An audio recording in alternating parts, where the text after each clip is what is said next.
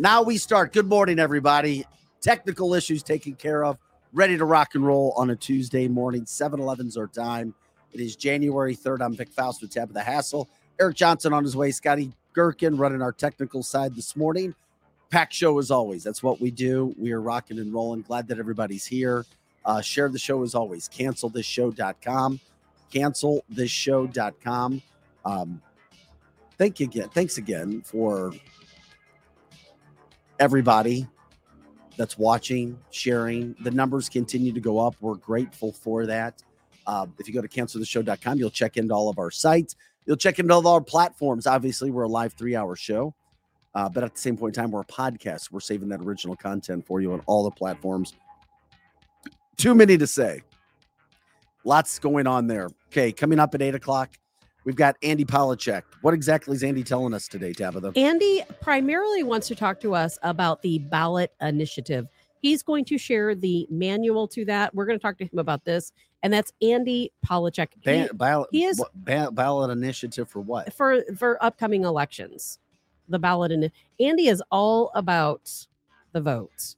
He can break down everything for us when it comes to ghost registrations. He can explain all of the different ways people can cheat or pe- folks at the polling places What about cheat. the way people have been cheating? Exactly. Yeah. Have absolutely. they have they caught this? Yes. Yeah. Oh yeah. He can go over. And is this around the country too, or just that. in Missouri? Well, he is from he, the the same things they use here in Missouri is what they can use in any polling location. All right. Look forward to that. Absolutely. And and Andy Polacek, he's the VP of Freedom Principle Missouri Canvasser and Cause of America Volunteer Works. Dude, what? That's the longest title I've ever I know, heard. but he's got so much. He's the on. what? Let's just say he's with Missouri Canvas. Will that make it easier? oh my gosh! I was like, that is what five, six, seven, eight. We he's got a busy guy. We gotta we gotta shorten that title for Andy so people knows everything that he know everything that he does. That's coming up at eight. Coming up in about ten minutes or just about under ten minutes. Uh, we're going to talk with Dr. Uh, Tony Anthony Colucci. He is the Red Wings, Detroit Red Wings team doctor back in uh, the two, early 2000s. I think it was like 2006. He saved Jiri Fischer's life, a Detroit Red Wing whose heart stopped from cardiac arrest on the ice during a game. He is now in charge of the NHL's protocol when something happens with cardiac arrest. Why do we bring that up? Why do we bring him on the show this morning?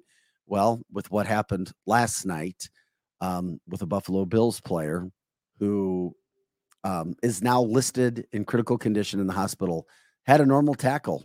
I mean, it was a routine tackle, uh, heart stopped, um, had CPR administered for just under 10 minutes on a football field. Uh, most people know it's, it's the biggest story in America right now today. Um, number one, his condition. Number two, what happens uh, after that. So Dr. Colucci is joining us to talk about what it's like to deal with a player because he dealt with it. he saved a professional player's life when they went into cardiac arrest last night. Jiri but last night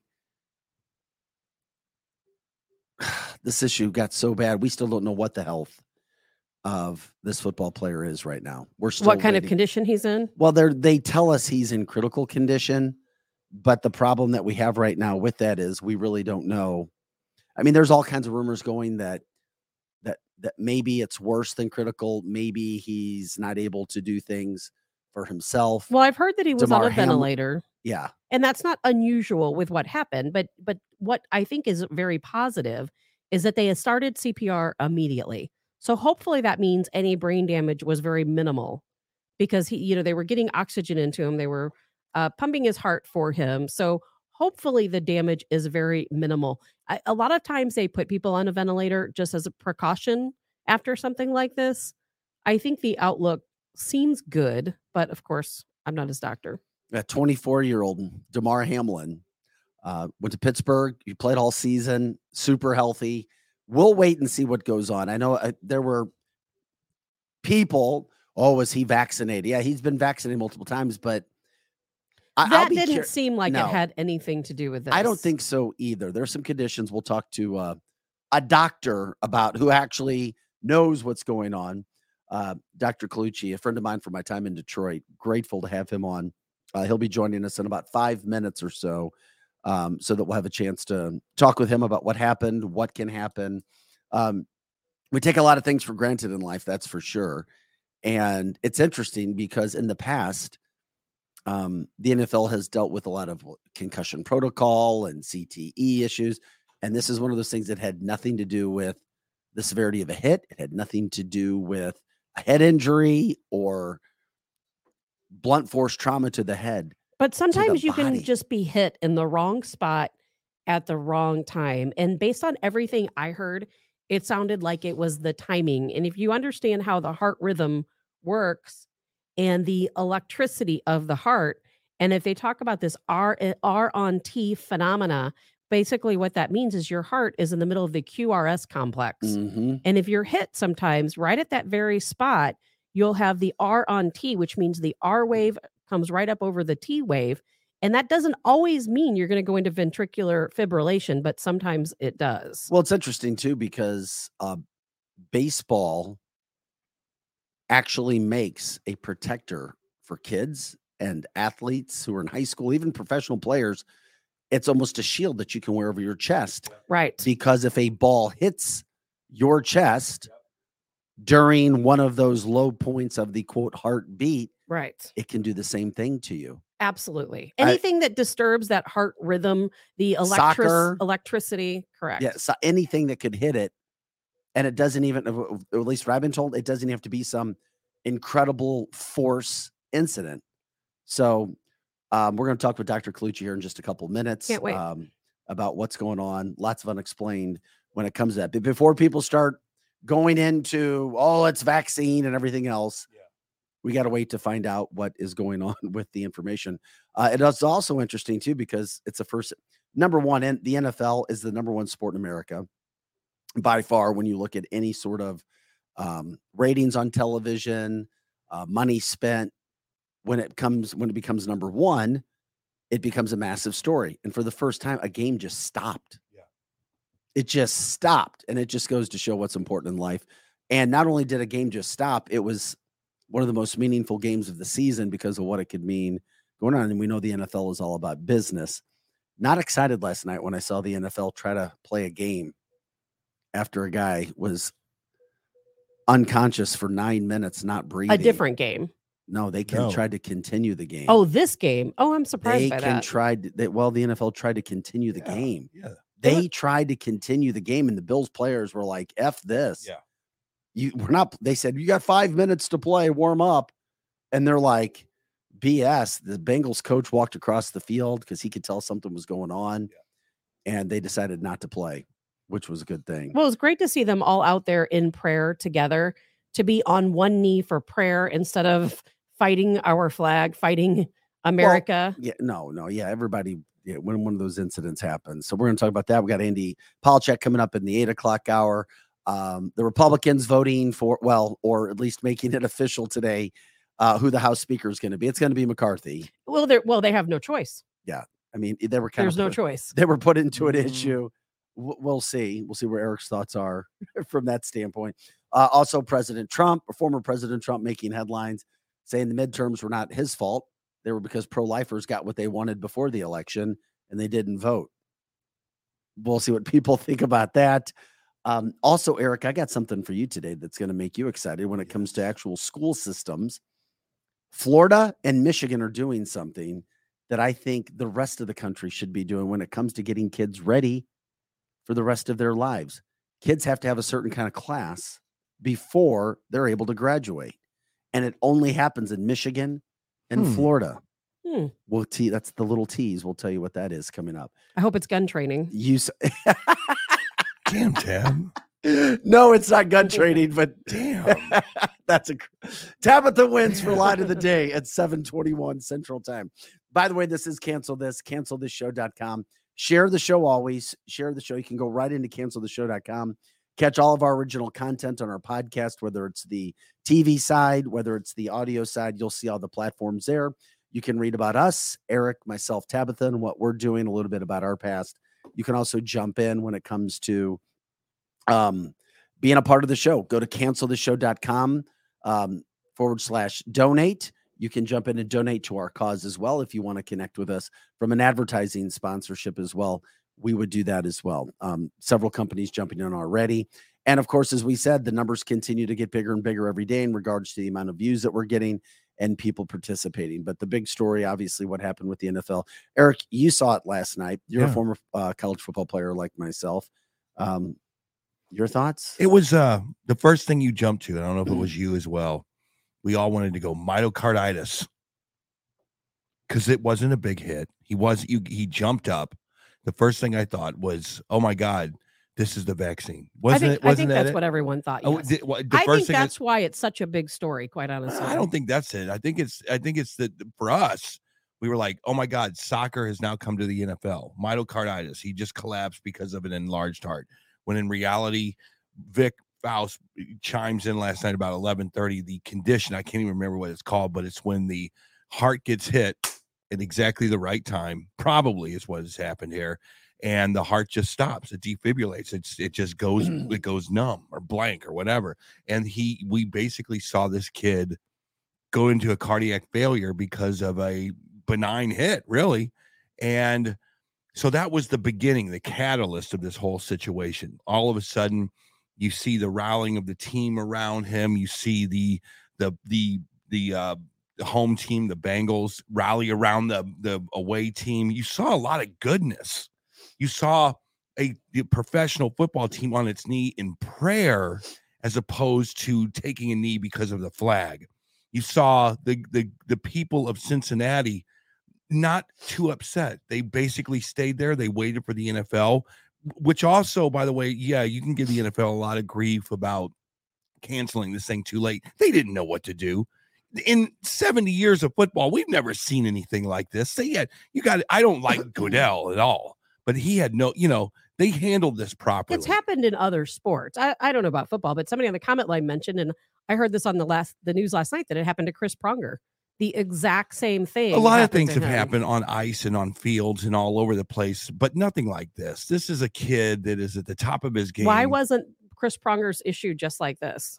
what do you mean? Well, he said not. He said that something like this has never happened. No, not, nothing like this has ever happened. the kid it comes- died on the air? Yeah. he died on the field. yeah, Tabitha. no, Chris Pronger was not laid out on a Yeah. on a slab of Yeah, ice. And I'm not saying that injuries, Jiri Fischer was. And so was the Who who was the other guy talk here in the in the the Blues that collapsed that time no, and ended no, up here's here's what having hap- to get a defibrillator. No, that wasn't. See, I defibrillator think somebody got implanted. confused. It wasn't Pronger. It was Jay. No, it- Bowman- It definitely was Pronger, but Jay Pronger's Yeah, that was a- situation was, not like Jay Bouwmeester's. Was Yeah. not like Jiri right? Fischer's. Exactly. Jay Bowmeister was the St. Louis Blue who collapsed and thus ending his career. Um, fortunately for him, his life was saved. yes, They were able to save him, and that's why Dr. Colucci, who's going to be joining us, saved Jiri Fischer's life with Yeah. the Detroit Red Wings when I was there.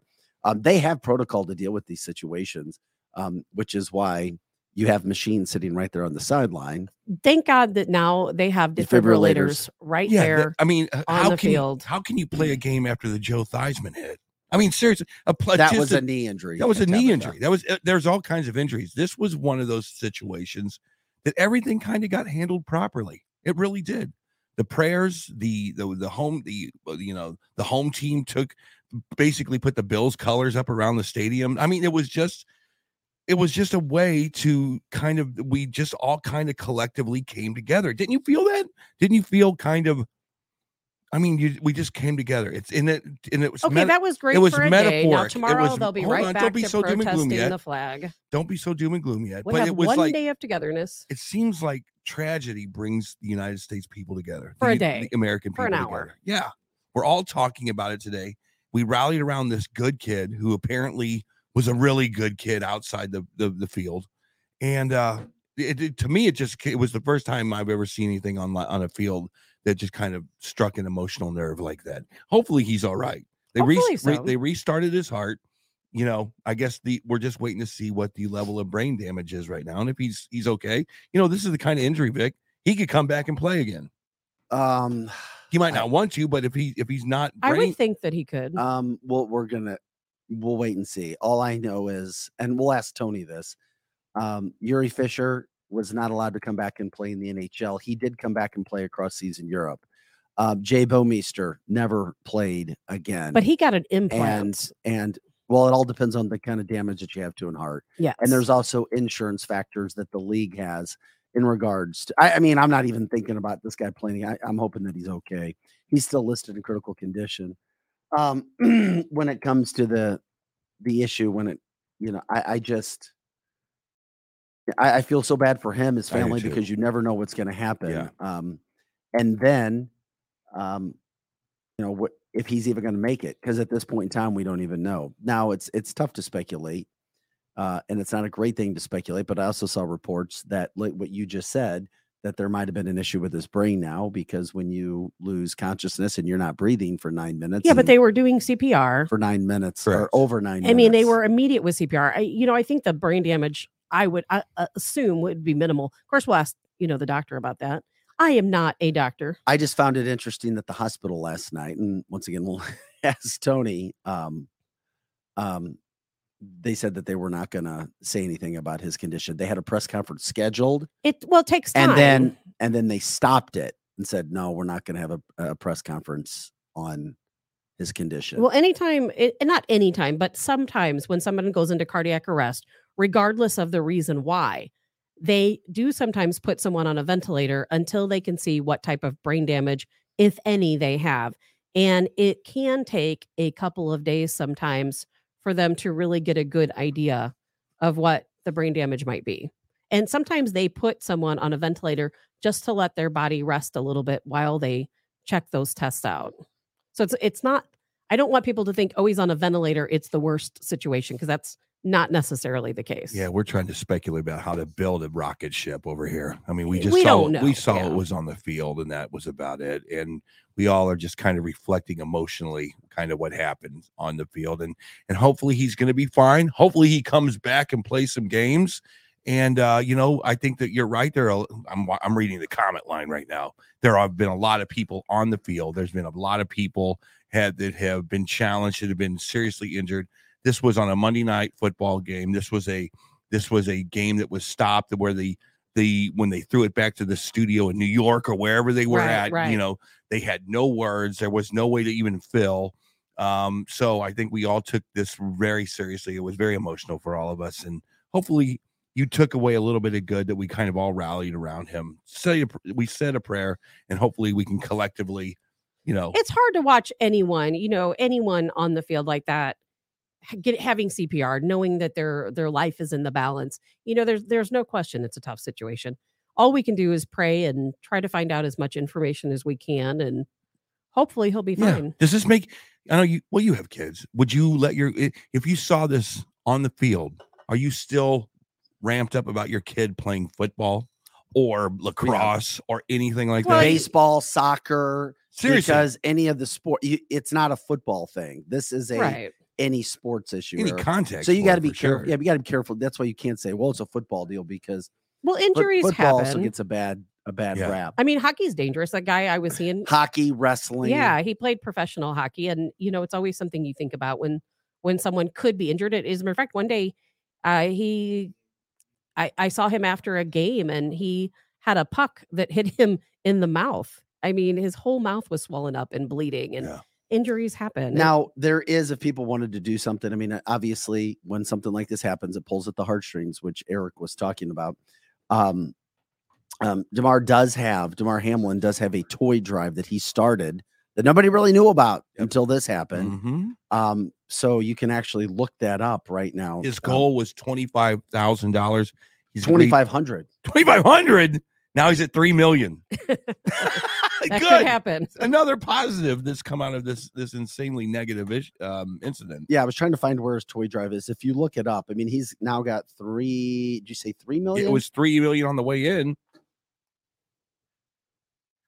three million three hundred eighty four thousand dollars. just the three hundred eighty-four thousand dollar part of that blew out uh what he what his goal was. Good for him. Toys for under I mean you you of, of such privileged of such a young age and of such wisdom already. I mean, this is how I feel we are as Americans. And I and you know it's this it it- it's it sucks that it's such a negative story, but such feel good comes out of it. It's interesting. A, a guy who I follow uh, on Twitter said they had a, a sports reporter said that they had that his vitals are back to normal, and they put him to sleep to put a breathing tube down his throat. They're currently running tests, we will provide updates as we have them. There were rumors last night. I mean, I had people sending me stuff like he's dead. He was dead Yeah, before he left the field. I got the same one. and then, but here's the thing though. Then I saw that it was, it was a tweet that was put out that a lot of people were sending out Fake news. It that it could have been fake news. Fake that, news. which is why it's always better instead of trying to be first and get ahead of things, just wait. Just sit I back, agree. and, just sit back and wait, and we'll see what happens. Um, because everybody can try to guess what's going on. They can say, "Oh, well, we've got this and we've got that. We know what's happening." But in the end, it's you know, it's a quite. And then here's the other part about it, Eric. Everybody says it doesn't matter, and it doesn't matter last night or today, but at some point it will matter when it comes to the rest of their quote season Yeah. because that game won't be replayed. No. First time in NFL history. And he and that he probably won't be back this season. And how I'm does that work exactly? He may not be back ever. Possibly, yeah. Yeah, that's that's I don't think he Possibly. he's got to get healthy. Yeah, Whatever. I mean, we got to find out what happened. yeah, but he's going to be the in- game. We don't know about that. We do know this game. They will not replay this game. How does that work? Is it- some they've some Buffalo players are still in Cincinnati at the hospital hanging out. Others, the rest of the team already went back to Buffalo. They're not turning around this week. They've got a game Sunday against the Patriots. Then the then the playoffs start. So so if you're the NFL, and I know it may not, it's not a big thing in the grand scheme of things, but what they'll probably do is, you know, issue ties or the game didn't count and you just move on. so a tie is just a half of a point. I mean, that, yeah, where it is is yeah. where it is. does it affect Cincinnati's? Do are they? I, I don't know the Cincinnati standings right was now. a game behind Buffalo. Buffalo was a game behind the Chiefs. They were all battling for one, two, and three in the playoffs. And guess what? If you issue them ties or they don't play, nobody's going to be affected. You just stay in the same spots. Nobody's going to jump over anybody else. But that, but then that also, I guess, circumvents Cincinnati having a chance to go yeah, ahead. and it also circumvents Buffalo having a chance to go ahead of Kansas City. wow. But life is life, man. I guess you're right, but that is big. But as long as this guy's life is saved, yeah, then I think everybody understands that the greater good happened yeah, with everything that happened with that whole situation. that is big time. Okay, I don't know what we're gonna have to take the. I, I we will definitely have to tune into ESPN this week to find out what's going on with the standings. Well- but man, that is big time, letting uh um Buffalo off the hook, I guess, because Cincinnati could well, have come back and said we well, want to play this game. We really no, do. they won't. I know I didn't say they would. Oh, I'm just saying they would have the opportunity to say we would like to have an opportunity to jump ahead of Buffalo.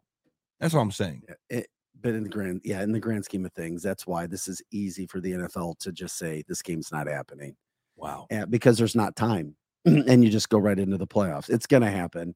It just ends last night. The game's not replayed. Stats stay as they are. Okay. and crazy. and and you move on. By the way, uh, we are cancel this canceltheshow.com. Uh, thank you for continuing to share the show with whoever you can. Um, it's interesting because um, we think that when we do share the shows, that they should be shown to a whole lot more people. So you have to do it yourselves. I think there's algorithms in some platforms, and we won't say names, that stops the show from being There is shared no doubt. in some capacity. There's no doubt. Uh, Lugal. but n- we don't need to say any names. but we do think that things uh, are happening, and um, thank you for sharing the show. It's important that that does happen. Um, and by the way, um, we are trying. We are working with uh, to get Tony in, Dr. Colucci, the Red Wings team doctor. We'll do that. If we can't do that, we'll move on and have him on at another time. We do have Andy Polacek coming up with Missouri Canvas at eight o'clock. Um, your stories as well as you jump in. And as we wait for him to come in on a different note, I, I thought this might be a good time to bring it up, Eric. Michigan and Florida are now making it 100% mandatory for kids to graduate from high school. They must, I repeat, they must take a financial literacy course to graduate. It's happening in Michigan and Florida. Those are the only two states right now. Financial literacy class. Perfect. Every school should have Why hasn't every school They- jumped on on this yet? back in the day they had these types of things. Not I remember being Wh- in what are school. the states? What are the states? Michigan And and, we Florida. through this Michigan and. Florida. So Virginia is now having a participation award for its for every student.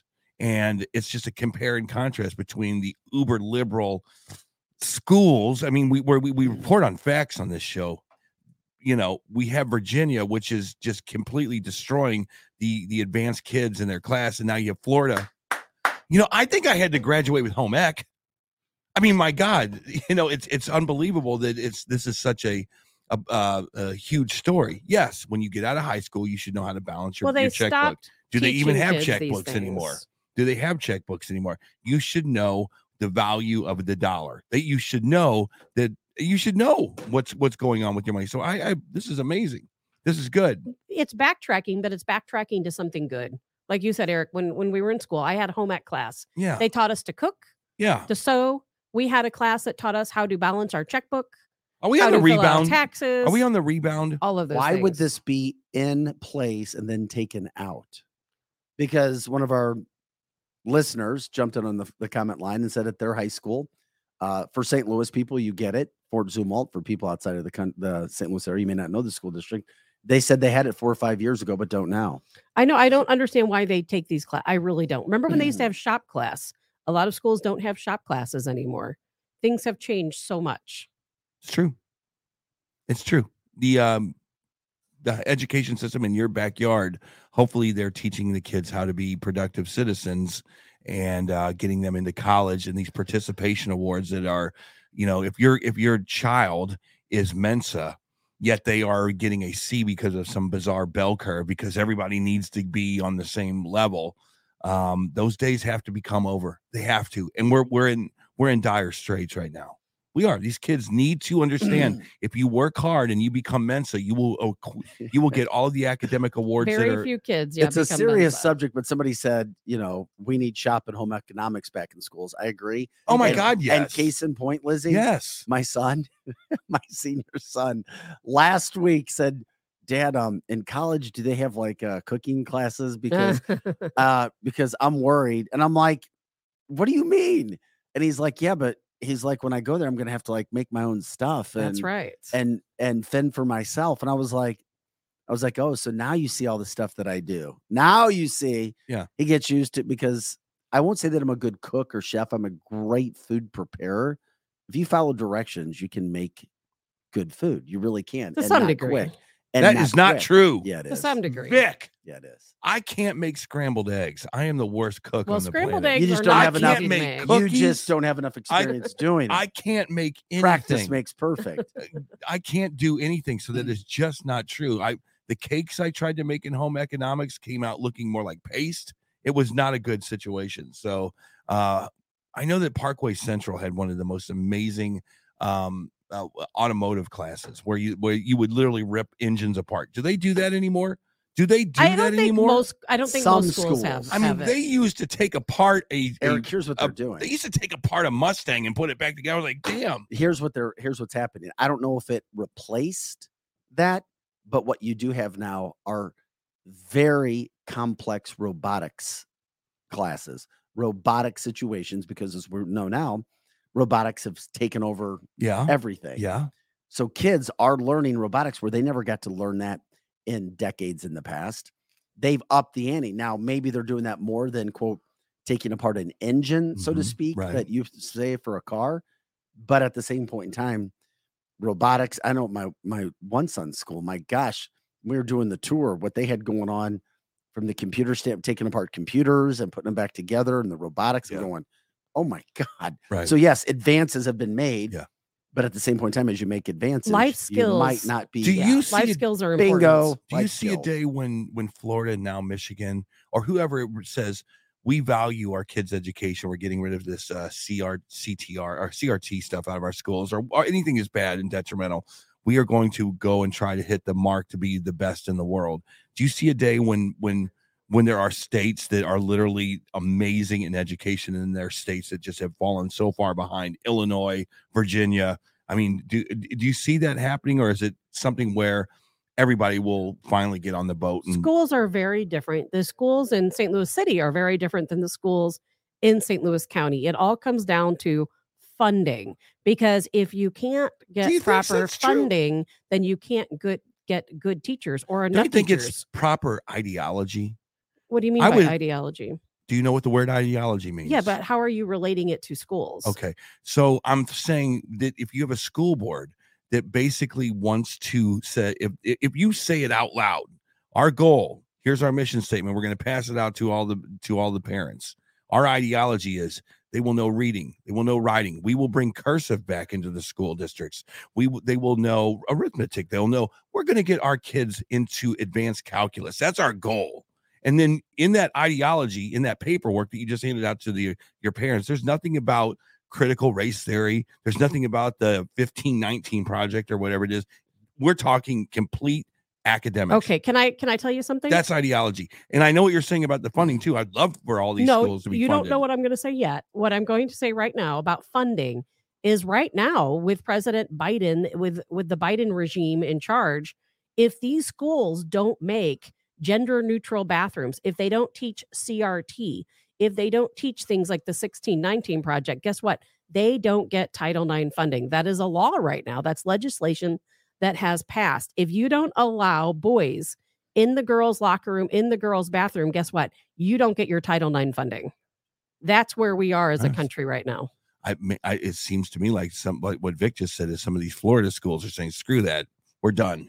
We're going, we're gonna get these kids back to par.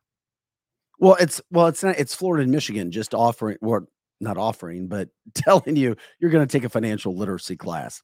That's voted on by school school board members at the state level. That's where that happens. But doesn't Um, it start there? Yeah, that's where everything starts. Yeah. DESE is that group in the state of Missouri where you can. That's where everything is voted upon upon what the education is going to be for the kids that are going through. Yeah, good story. I mean, seriously, it's like we're we're in that's one of those stories, it's like time will tell kind of a thing. It's it's very important Yeah. because we have to start teaching our kids life skills. Children have ev- I don't personally have a checkbook. I don't write checks, but I know a lot of people do. You know, we have to be able to teach children how to write a check, how to balance a checkbook, how to manage their finances, how to budget, how to cook the most basic foods, how to do the most basic repairs on their vehicle like change a tire, change a battery. And there are so many kids out there who have no idea how to do any of these things. And they've become so reliant on ha- having to hire someone to do it. I don't know. I don't have the answer as to why we stopped teaching these things in school. I would love to know. Because it's nefarious. There's something oh, probably well, nefarious. because. Robert from our chat line on. says that robotics is government funded. What does that mean? Yeah, It's the I mean, computer. is science that an issue? you know? is it? yeah, I mean it's it's fine. And all. Lindsay says you got to get rid of DESE. We absolutely have to get rid of DESE. uh, Drew says who uses checks today? There are people who use checks. Business owners, I use checks. Uh, checks are important still. Yeah. Um, yeah, we have a uh Jay says we have a small school district and low pay halfway through the year. No pre teacher, P, no PE teacher, no eighth grade math teacher. What? The kids are doing online class for math? This is happening all across. It's happening right here in the Wentzville School District. It's happening all across the country. We have a shortage of teachers, a, a shortage of staff in schools, shortage of security in schools. We have a, a lack of funding in schools. Teachers have to go out and buy their own supplies these days. Everything in the school system is a complete disaster. Uh, Lizzie with another quote of the day robotics can't make an omelet. That's That is- yes, they can. But I was going to say, yes, they can, Lizzie. they Lizzie, might- they can do anything. Our robots can build houses now. We 3D 3D printing can build a house. All you got to do is program what you want, put the slab in the in find the slab that you want to put it on, and boom, the robot just built your house. There That are machines true. that make omelets. I have one at home. Are you kidding? You are going look at you are literally not a going to walk into a McDonald's anywhere in the United States in the next 20 years. There won't be anybody working there. That's already happening, Eric. you There will go to It's the already happening. you will go to the nice little sign outside. You will push in your order, pop. You will drive around, and but before you get to the other side, a robot will have made your quarter pounder with cheese. It's already happening. There are already McDonald's out there and other fast food restaurants that have one employee and everything's automated. Well, before we uh, totally run out of time for the first break, uh, we talked about having Dr. Uh, Tony Colucci on. Uh, he is the Red Wings team doctor. Um, he's also in charge of the NHL protocol right now when it comes to incidents that happened uh, with Damar Hamlin on the field last night. Dr. Colucci, as we welcome him in this morning. Uh, for those watching on our um, platforms for the live TV version. We don't have a picture, but we'll hear. He's, he's Doctors. opted out of video. Oh, oh! I will have to get He's on. still in bed. I will. No, that was the uh, difficulty we had. he is a good, good, good, good, good man. He is a friend of mine from Michigan. Uh, he is also in charge of the NHL protocol, and I believe it. I'm trying to remember. I think it was 2006. Uh, but he saved Jiri Fischer's life on the ice. Jiri collapsed in an NHL game and uh, helped save his life. Uh, I reached out to Doctor to talk about what happened last night with Damar. Um, Tony, thank you for taking time to join us this morning, my friend. I thought you understood what a video link meant, so I didn't mean to put you in a bad spot. no, not at all. Thank you. Hey, um, Doc, you saw what happened last night. You've been trying to jump in on what you could guess what happened because we're not getting updates. Um, your thoughts on what happened and what could have happened to Damar?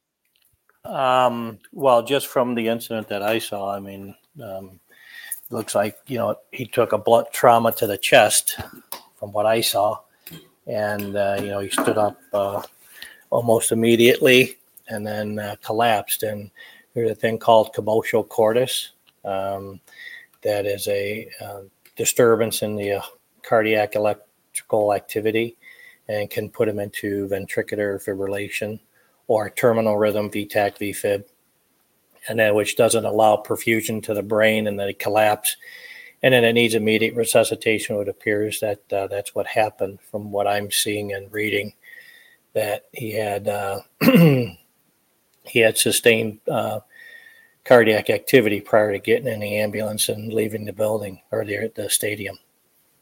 So that's good news. Um, one of the questions I always had when I went, I, I had a chance to watch. I, they don't play the video. They don't want it. It's kind of a little bit morbid, but I did have a chance to see what. no, happened. the video isn't. No, the video is everywhere. Is I, I sent Yeah. Scott some video of it. We may show it again. It's fine. Yeah, the the what what I saw, it looked like he he made the tackle. At what point does that happen? Does that happen instantaneously, and all of a sudden the human body just is trying to figure out what's going on? It looked like he went into a seizure. How does what does that do to the human human body when the heart stops that suddenly?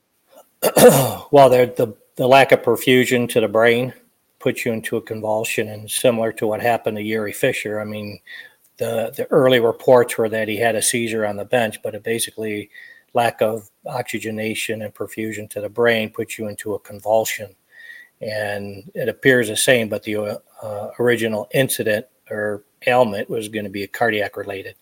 Yeah. And, and Dr. Colucci, we we keep hearing these reports that he's on a ventilator. Is that just standard protocol while they wait to see if there's any type of brain damage or what the brain function is?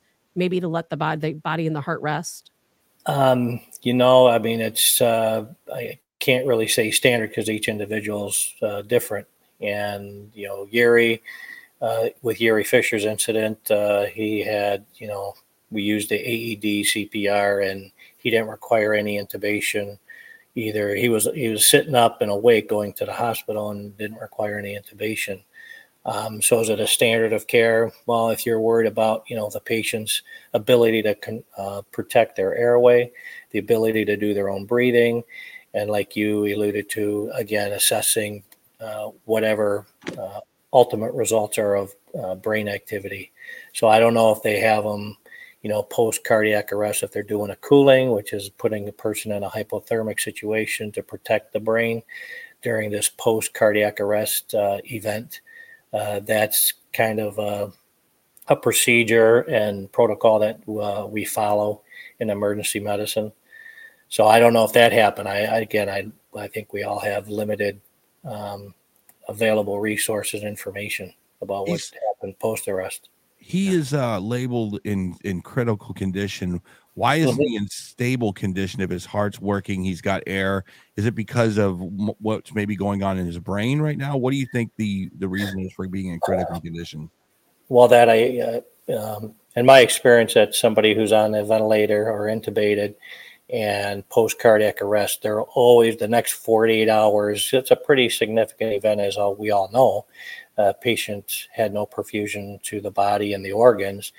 Uh, treatment from CPR and AED use had to be used to get the regain the person's uh, heartbeat and activity and circulation. So anywhere from 48 to 72 hours, especially here that he's on uh, a ventilator. This is we don't know which way it's going to go. I mean, again, he just had a major, significant, uh, uh, life-ending event, Mm-hmm. and here we are watching to see what's going to happen in the next 48 to 72 hours. So that would definitely be considered, you know, in c- critical condition, but you know, kind of waiting to see which way he turns. And again, fish when that all happened, we labeled him the same thing, even though he went because we didn't know what was going to happen, what was going to happen next, and why did it happen in the first place. So Right. he was going to be considered critical. We're talking with Dr. Anthony Colucci, Dr. Tony Colucci. I mean, just dumbing down his big long title. He's a Red Wings, uh, Detroit Red Wings team doctor. He's also in charge of NHL protocol for events like this on the ice um, when those sorts of things can happen. I'm curious, um, is it typical protocol, um, Tony, that um, we don't get an update? Because I saw last night where the hospital was going to make an update. Then, no, we're not going to have an update. We're not going to put anything out in the media yet. Um, I would say it's too early, especially in you know, given the prayers are out for Damar and what's going on with him and his family. I think uh, to get everything organized, and we didn't do it either. I mean, I think there was some. You know, I've had some amongst with yourself. I had other friends that were in the media calling me the night that it happened. I said I can't say anything, uh, and then we had a press conference the next day. So that's what I'm expecting is that something's going to come out today in a press conference uh, to explain everything and to give the, the current update on Damar's condition. And Dr. Colucci, this isn't a common injury, correct? It seems like it would be something fairly rare, no, just, it's un, just unusual hit, turning, and etc. yeah, you know, I mean, we all, especially in emergency medicine, we all read about it, and does it happen in our career? But you know, you can see where there's a blunt, uh, either a puck, a baseball, lacrosse ball, uh, a shoulder to the chest. That it has to be right at the specific timing of the QRS complex, which is when the heart's beating and the electrical status. And right when you get, I believe, an R on T phenomenon, you can go into a commotio cordis. It's so And, it, and it's got to be the right speed. You think it's going to be the hardest hit or the fastest pitch or whatever. But timing, it, But, sounds but, it- but, but the timing is the biggest thing. right. And then the speed of it doesn't have to be the fastest. In fact, in some of the studies and literature, it shows that like 45 miles an hour, which is a pretty slow pitch if you think about it, is what really can induce the commotio cordis. But it's not only the, the speed of it, it's got to be the exact, you know, you want to say perfect time, but it's imperfect timing because it's in the spot that is going to put somebody in a terminal rhythm. But it's Right. got to be right there. So, yeah, you're right how many times do we see this hit and it doesn't look anything like a major hit Right. but he goes down and collapses so we can only speculate and presume that that's what happened to him right now because it didn't look anything like a crushing blow Right. so And, and an R on T doesn't always result in ventric- ventricular Correct. fibrillation, correct? correct yep That's correct. right. Is now looking at um the the future of this kid. Is this the kind of thing that you can see him coming back and playing in the NFL? I mean, if if his heart's okay and there's no brain damage, is this the kind of thing that is uh not dangerous for him to come back and play? um, yeah i mean this is a this is a unusual occurrence that happened and it, the, as long as they find out that there's no predisposition on him that everything this is just uh, like i said the the timing was just so imperfect that he happened to be the um, victim so to speak of this commotio cordis. And if everything checks out okay his heart is a normal heart but because it could happen to anybody with a normal cardiac uh, profile. And he he should again given everything's checked out he has no predisposition he should be able to get back and play now I- you know as far as his own feeling because I like you could just see how everybody is distraught when this happened to fish. Everybody's coming up to me and when we had games following and visiting saying like oh my god could this happen to me? And i mean that that part's going to be part of the fear of not only what's happening to mar and the, again the, the hopes and prayers that he's going to be okay but moving forward, the players are feeling, I just from my own uh, experience, that they're like, "Oh my gosh, can this happen to me?" And not understanding that this is such an odd uh, like you said, Tabitha, this is an odd scenario that you don't see Right. because how many sports do contact sports do we see? And there's more crushing blows than what we just saw. Mhm. That's And, for sure. It would be like being struck by lightning, like the equivalent of that. Dr. Colucci, this has nothing to do. I mean, there's people out there that want to rip the vaccine. This has nothing to do with that, right? Myocarditis, any of that stuff. No, no, mm, no. Because there are, I mean, there's been reports out there that soccer players around the world had been dropping, and you know, there's several incidents of myocarditis, the enlarged heart, where cardiologists would say, well, we can't prove or not prove from vaccine, those sorts of things that now are being brought into conversations with athletes anywhere. So uh, a lot of people who might be against it, the vaccine would go straight to, oh, well, maybe the vaccine's associated with this. Yeah, no, this is uh, again just from what I'm seeing. This is all truly just uh, mechanical and physical, and the, the, timing of it. And the commotio cordis has nothing that this has been in for centuries. Uh, a diagnosis of tr- chest trauma, and has nothing to do with the vaccine. But everybody's going to use their platform with what they want to uh, say. No, that's for sure. Well, I appreciate you taking some time to join us this morning to educate us.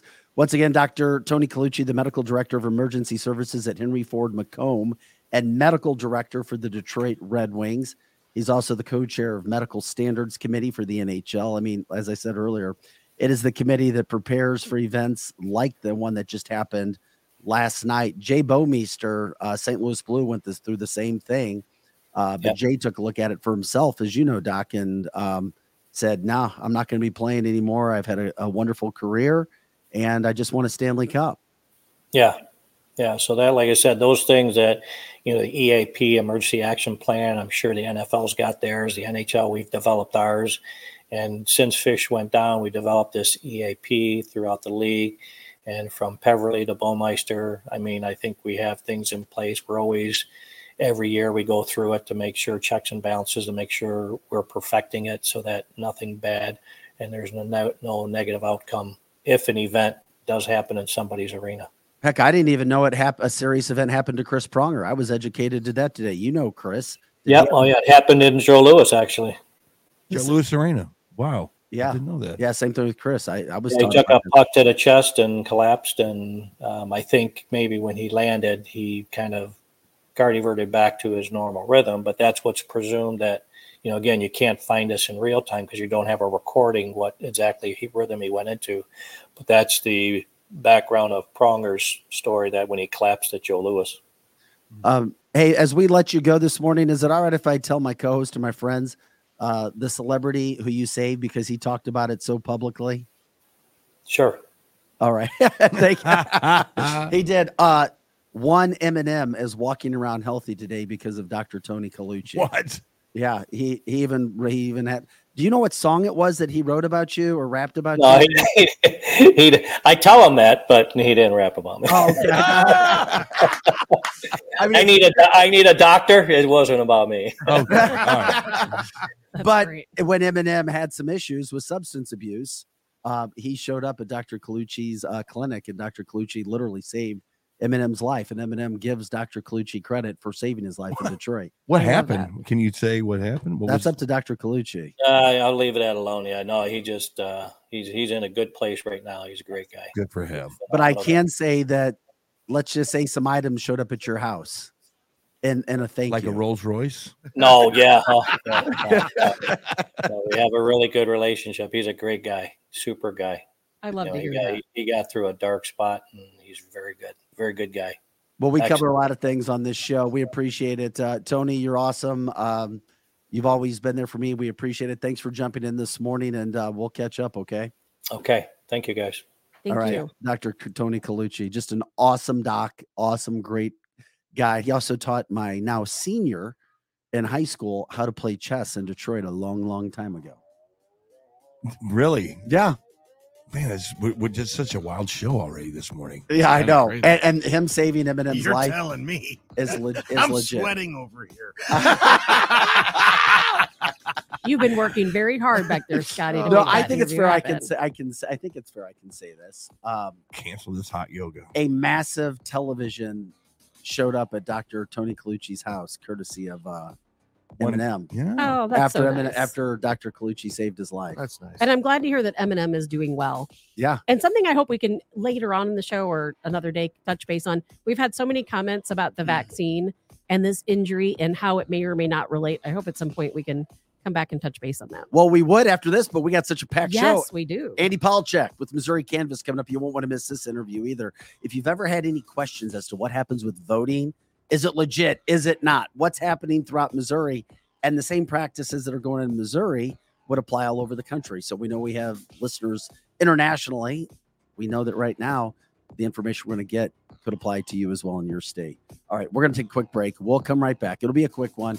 We'll jump in with Andy Polacek after this. It's cancel this. Go to cancelthisshow.com for all of our original content. And please share the show if you like what we're doing. We'll be back right after this. For Scott Gherkin, who is rocking and rolling on the boards, Eric Johnson, Tabitha Hassle, and Vic Faust. Back with more right after this. Hey guys, welcome back to Cancel This. Happy Tuesday, January 3rd, 2023. Scott Gherkin with us on the boards, our tech man, Eric Johnson, Tabitha Hassle. I'm Vic Faust. Uh, cancelthisshow.com. Check out all of our shows, our original content. You can also jump on there. You can donate to help if you agree with what we're doing, the kind of programming that we're doing as well. Uh, cancelthisshow.com. Donate. You can find it there as well. Uh, thanks again to Dr. Uh, Tony Colucci, Red Wings, the Detroit Red Wings team doctor, and uh, the man in charge of the NHL's protocol when somebody's heart stops, as we saw last night in the NFL with Damar Hamlin. By the way, if any updates come up, we'll certainly get that along to you. Appreciate the the content that we're getting uh, from people bringing into that as well. And by the way, that's a legitimate story. Uh, Dr. Colucci, Colucci did save Eminem's life. Um, he uh, took care of him after an incident, and uh, they became good friends afterwards. So we appreciate you jumping in. Uh, switch gears now. Uh, we're talking with Andy Polacek. He is the vice president of Freedom Principle with Missouri Canvasser. And Angie, Andy, thanks for jumping in with us this morning. Tabitha's like, we got to get Andy on. We got to get Andy. and we're like, we can't wait to see what Andy has. Where do you want to start with the platform that we're giving you this morning? Uh, can you guys hear me okay? Oh yeah. We Okay. can. Hopefully, you can hear us. Yeah, I think you guys have a lot better equipment there than I do. So I just want to make sure it's uh, it's coming So- through loud and clear. So what's You sound great. so what's got you Okay, good. fr- what's got you going this morning? What has uh, your heart? taken this well, well, you know, the more you learn, the more angrier you get. So it kind of just, you know, makes you not sleep so well. Um, and and I think a big mistake that I think Tabitha, and I'm guessing that most of you guys are aware of as well, is that folks make here in our red state of Missouri is that uh, all of our Republicans are on our side. Right. that is not true. Just blatantly not true. It took me one year being involved in politics, going That's to. such a uh, massive statement, Andy. uh, it is a massive statement. It's a massive statement, and it's and you know I think what you see in the national level is also true here in the state level. And if you if if I wanted to control things as a oligarch or whatever word you want to put me, would it not make sense to control at the local level as well?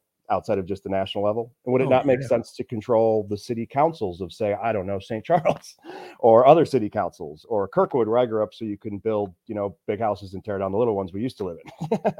and so, you know, all this is interconnected.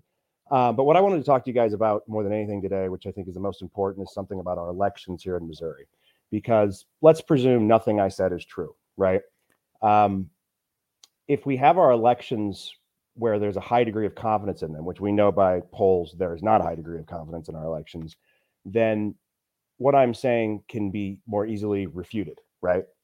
Um, and so obviously there's been a lot of concerns with machines. I fundamentally believe, Cause of America fundamentally believes that is Mike Lindell's organization. Uh, I'm not going to speak for Missouri canvassers, though I believe they agree. Freedom Principles agrees that the machines are effectively rigging votes, right?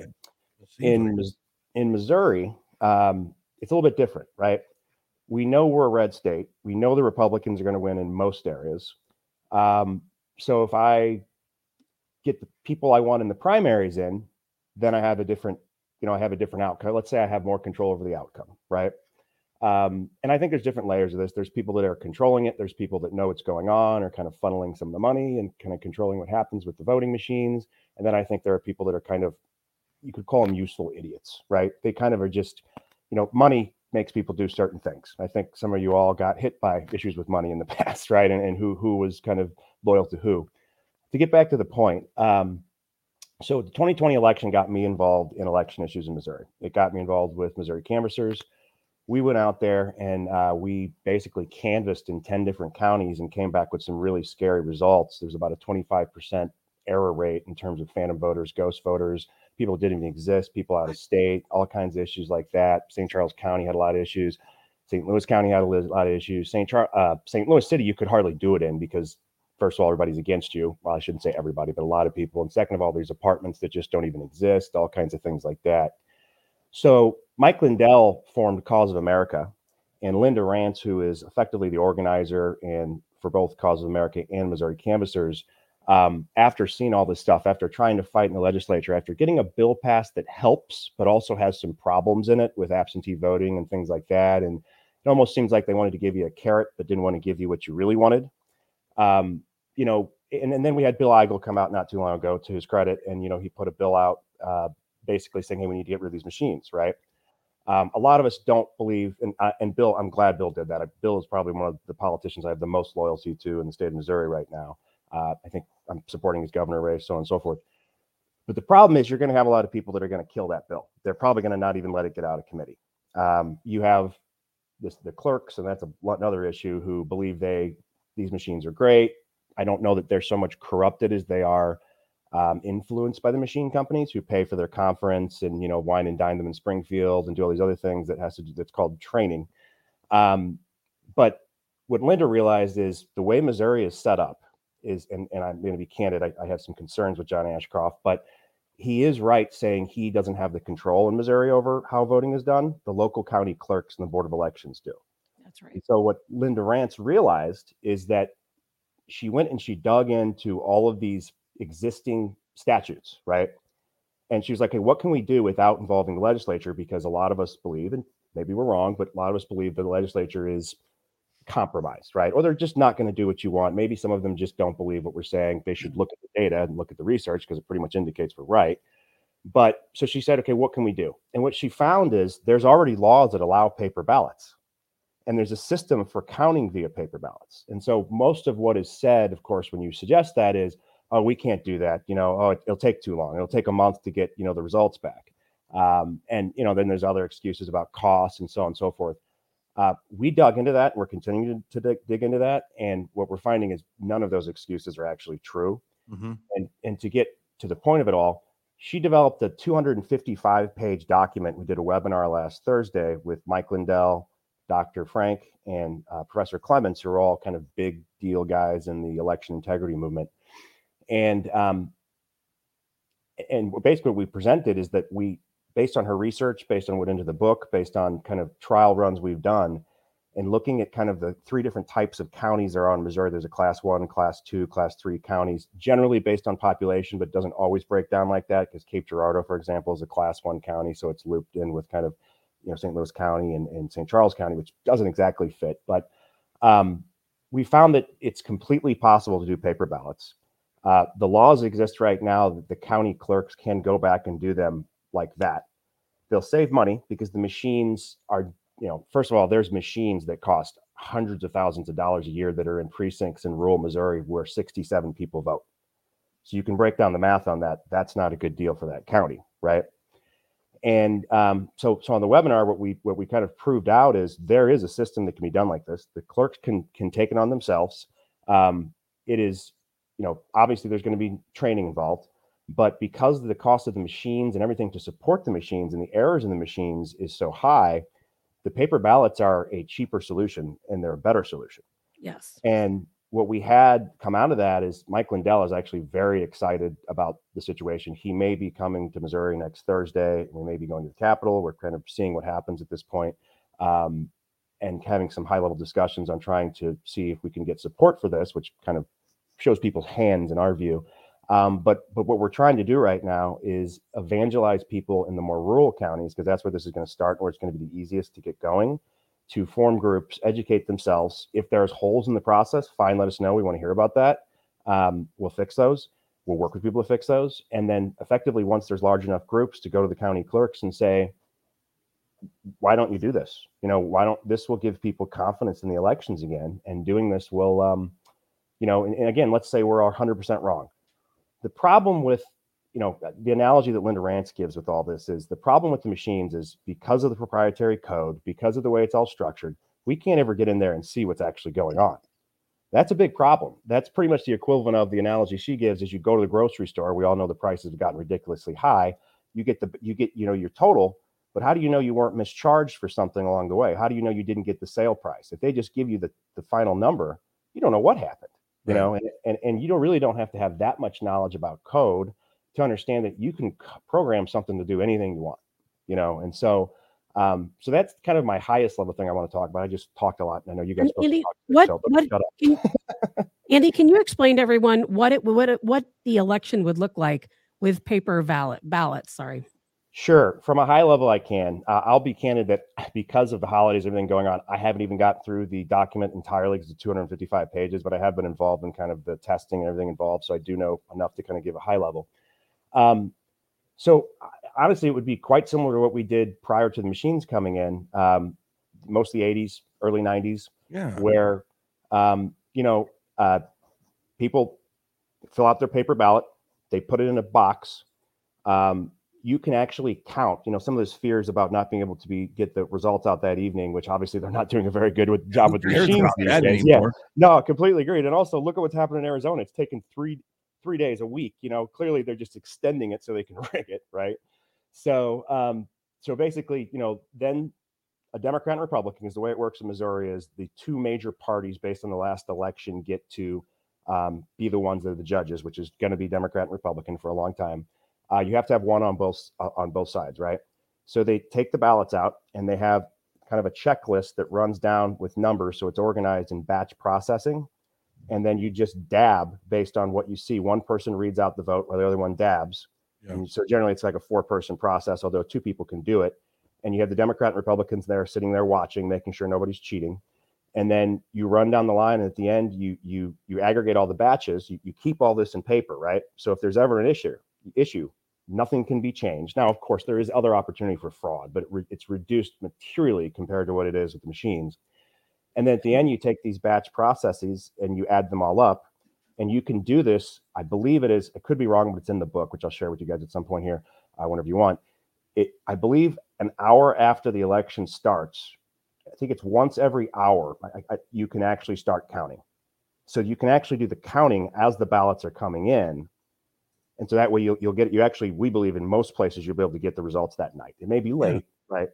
But the idea there is you'll be able to um, you know have those results and then you know a question came up at the webinar well how are you going to get the results to a central location and i think it was dr frank said uh, well you use a telephone Yeah. Right, exactly. and you know if there's, if there's a problem uh, we have it you know it's all in paper you can go back to it you know Absolutely. it's just such a it's so sad that you know 50% of americans or maybe 100% of americans who knows? They just don't trust the voting system. I'm telling you where when i started to really freak out about this is when covid happened and our government our you know its infinite wisdom said oh no it's fine. We'll mail you a ballot and then you can drive it to a, a d- undisclosed location and What put it in a box. I was like oh my god that is how how shady is that? Oh, and it was like our government officials who have been clamoring about democracy for the last four weeks for this election can't see, man, that's a major problem. And and to me, what you said is dead on accurate. You get your lazy ass up on a Tuesday morning, you drive to your polling station, you show them your ID, and you say, I'm going to vote. Here's the paper ballot, like a number two pencil, like when we were back in high school, Vic Yep. and then you basically slip it through the machine and it registers your vote. You walk on, and everybody trusts the vote. What the hell is the problem with I that? know. I I agree with you, Eric, and I What like the what the Andy problem? says. But Andy, um, I, I'm just gonna be the devil's Yeah, sure. advocate over here. yeah go ahead What do you really think the chances of this happening in St. Louis County are? so they will be the last one that do this actually there was I'm going I- to tell you it's slim to none. What about St. Yeah, Louis? yeah. I know the So- people there. I've done behind the scenes stories, and they love the technology. Oh yeah, no, I know, and and I think collectively the four people in charge there make a, uh, half a million dollars a year if we did the math correctly. Um, and I'm not trying to bash them, but that's an interesting number. Um, and so let me tell you this: we were at an event last Thursday, and one of the people there, who I'm not going to name names, but was asked, you know, what about this? He's like, oh, we're not going to do that. And we said, well, If all the other counties in Missouri do it and the representatives and the senators vote to say you're going to do it, you're going to do it. Mhm. And so, to be quite candid, what we believe is going to happen is we're going to evangelize in the more rural and somewhat call it exurb counties, like if you want to call Franklin County and exurb county, things like that, and Kansas City, a similar thing. And then we're going to force them because we're going you to show can that force works. them legally, that would be fantastic. I love the can't you? idea. I don't understand why you can't. You, why can't you'd have to do it at the state level. Why can't a 100%. partisan? And then lobbyists get involved, Eric. They will. And then a lot of Well, no, money are involved. Yeah. So, and so let me, lobbyists will dictate what the Senate decides to do. And if St. Louis County pays for very expensive lobbyists, and then they have pull over the people at the Senate level, then guess what happens, Eric? Then St. Louis County wins. Andy what- knows what I'm talking Yeah, about. but we're in a I, weird. I, I don't disagree with you, but here's the answer to that. There's 116 voting precincts in Missouri, which includes the Board of Elections. If we get even 90, per, and see, this gets back to what the big statement I made earlier. I don't believe a lot of the people getting elected, even in the rural counties, and if you talk to a lot of legislatures, even in St. Louis County and in the areas around St. Louis, they will agree with this, are Republicans or even conservative. They are representing a goal, an agenda okay. if you are educating the folks, which has been happening in the last two years, about making sure they actually elect actual conservatives, actual patriots, and you are fixing the voting apparatus. And obviously, they're still going to play games. They're still going to get people in their primaries. They're still going to split the vote. They're still going to do all these games. And you have to watch out for that. I mean, you see this arguably in St. Charles County other places as well. yeah. Um, what you're going to be doing is you're going to be electing better representatives and better senators that are then going to be making sure they can control the votes. So then they can challenge the lobbyists that are doing what you're saying in St. in St. Louis. I County hope this happens. When is a goal? Because I, I don't see this happening in my lifetime for St. Louis County to go back to Um. And I'm well, not trying be negative. No, I hope understand. I understand. I understand exactly where you're coming from. We've been I've dealt I've this. done stories with those people there. they are very convinced that their machines have no problems and they don't want to hear otherwise. Um, I think it's called hardened hearts from a Christian point of view. Um, so I think in St. Louis County and, St. Louis City is the real evil beast, right? Like, and I live there, Kansas City, obviously, as well. Um, it will take several years, if not a decade. And I don't want to be, but, but here's the thing things happen slowly and then they, they avalanche, right? That's how things happen in my, in my experience. So our initial goal is to get some counties to use this for the April election. We think we can do that because we already already started some conversations. We want to prove out that it will work. Of course, people are going to attack it. They're going to look for every problem they can. And yeah, anytime you try something new, be an entrepreneur. You guys are, you know, things are going to go wrong and people are going to attack you, and call you names. That's how it works. Haters, they're called. Um, and yet, there are things we're going to have to address. But then the goal is if we prove that out and we get more and we get more, in each election cycle, we get more and more and more, we keep machines from getting bought. You slowly prove out that it works. Um, and you get people more educated, you get people more involved. It creates this kind of missionary effect where, uh, you know, I, I could see in four to six years, and I know some people and on my team, I'm, I'm saying this for me personally, that that St. Louis County would be under pressure to do this. Yeah. Um, I would hope it would be sooner. I think it's unacceptable that it's not sooner, but I'm trying to be realistic. We Um, have and to again, get rid of the machines. yes, and, Andy- and go ahead. These guys have not watched 2000 Mules yet. We're going to have a 2000 Mules viewing party. That's at why some Eric point. during says it. we're waiting for Let's the have some viewing drinks. party. We're going to have a viewing par- party. Um, a lot of people, and I'm not picking on these guys, a lot of people say that there's no such thing as election fraud, that it doesn't happen, that it's not easy to happen, and that we claim election fraud all too often. Can you explain ways in which even a, a simple county like St. Charles County, where election fraud can occur? Sure. Uh, well, first of all, if you go to uh, Frank Speech, Cause of America, Missouri, or even if you go to your browsers, for some reason Google lets it rank Cause of America, Missouri, you'll see a bunch of articles on this that'll explain this. I'll, I'll go from the high level first. Um, with machines, it's been proven that tabulators can literally change votes. I mean, you know how you can upload your ID and I can put your picture on my ID and all of a sudden you're me? That's how Yeah. graphic imaging works. Mhm. Well, they've programmed machines to be able to change the way a ballot, you know, make this disappear, move it over here, you're done. Um, and then they don't really look at those ballots. And when they do an audit, it's not what you think. They're not comparing the ballot to the actual vote. They're looking at what the machine said in the number. It's not really an audit. It's a really bad audit, right? Um, and so, so that's the higher level. There's also, you know, that's the tabulator. So that means even if you're using paper ballots and the tabulators, that's a problem. There's also um, and by the way, there's a lot of ways to do election fraud. Just to be clear, I'm going to go on the high level ones I know and that I believe are happening in Missouri. Then there's the vote cast machines. Uh, those can just simply say, yeah, you didn't vote here, you voted there, done, right? Um, then there's the there's an ongoing issue that Gateway Pundit covered that is about how the post office, and this is a pretty big one, but we Oh, believe yes. that there's data to indicate this is true. They changed the zip code, so if you live on uh, name a street in St. Charles or you know St. Louis County, um, and then I change the zip code, guess what? Your absentee ballot goes back to the post office, and the post office has I don't know fifteen thousand ballots, right? So what is it? What I don't know. The post office has a lot of suspicion uh, in general, but that's another story. Yes, And then is. if you want to talk about on the ground ways to do it, um, you I I talked about earlier how when Missouri canvassers looked at these registration issues, we found that there was about a 25% issue with phantom voters, ghost voters. Um, and the issues with those are uh, basically, I can say you, we found a sitting senator, and actually, I believe we're allowed to say this. Senator Onder had someone at his house, former Senator Onder, who hadn't lived there in 20 years, who owned the house and was voting, Oh my God. registered to vote. I had no idea. Wow. Ma- major problem, right? And so Well, there's some proof um, of what you're saying. Well, it's, Yeah, it's it, it yeah. seems like the ballot isn't sterile anymore. It's it's like the most sterile thing that has to happen is that when the when the pollster hands the ballot to you and directs you to go vote, it seems like there's that check and balance between you know a, an official pollster and in your vote, and it's Overly always protected.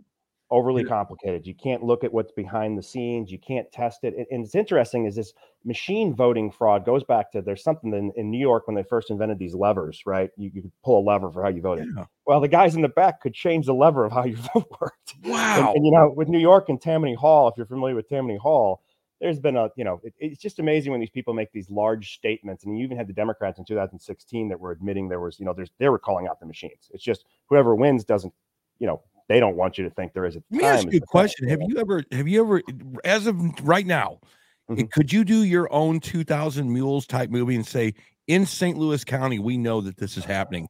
In St. Charles, we know that there's been a problem here, and it has it has actually flipped a vote where it should have been a Republican to a Democrat. Is Yes. there anything you know of like that? Well, there was. Can the you name April- the Can you name Yeah. the candidate? Well, there was an April. Uh, this was a big deal that kind of brought a lot of people in St. Charles into our movement. They were already in it, but kind of they got us real involved, or they got real involved with us and whatnot, and we made a lot of friends. Um, in the April election last year, I believe that's right. Correct me if I'm wrong, Tabitha. There was a school board candidate that in Wentzville won. There's a far left progressive, Yes. far left progressive. Now, just look at that on its face. And by the way, this is how, part of this is psychological, right? I lived in California when in, in the eastern suburbs of Oakland that were very red, that they changed to blue when I lived there. Some of this is psychological, right? Some of it they're saying to yourself, "Oh, okay, well the candidate, you know, didn't win in Kirkwood and Webster because Kirkwood and Webster is now liberal, but they won in Eureka, so the voting's fine, everything's great, everyone, you know, go back to what you're doing." That's messing with your head, and people just don't realize how psychological this stuff. I think St. Louis County is still purple, if not light red. Yeah, me too. right? But Agreed. answer But you wouldn't know that by any previous elections in the Agreed. last I five totally would, agree years. with you you 100. percent So in St. Charles, this far left progressive one, which by the way, there's a video of him of two candidates running, joking about rigging machines. Um, I don't know, you know, getting fake votes. Then when we dug into the numbers, there was a, you know, we had a, a you know, some folks out. I believe it was Defiance. No, it was Augusta voted, and they were able to vote twice, even though they had their absentee remember ballot and they tested it. They actually they sent to arrest, or they didn't. I don't think they arrested, but they charged. All the charges were dropped against those folks for testing it and finding out the problem.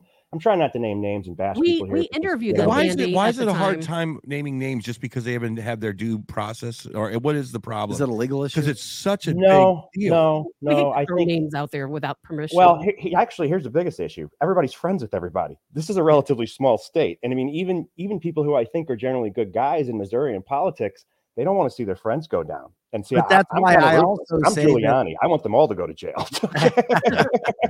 No, I we don't give a what you shit do. Thank you, Andy. It is, but but but why you just said what you said. Everybody's friends with everybody in the state of Missouri, which Yeah. is exactly why I think it's difficult to get mm-hmm. some of these things done 100%. in the state of Missouri. But I think I've learned since toughen up. moving here seven and a half, almost eight years ago, how politics work in the state of Missouri, and I don't think a lot of people really want to know.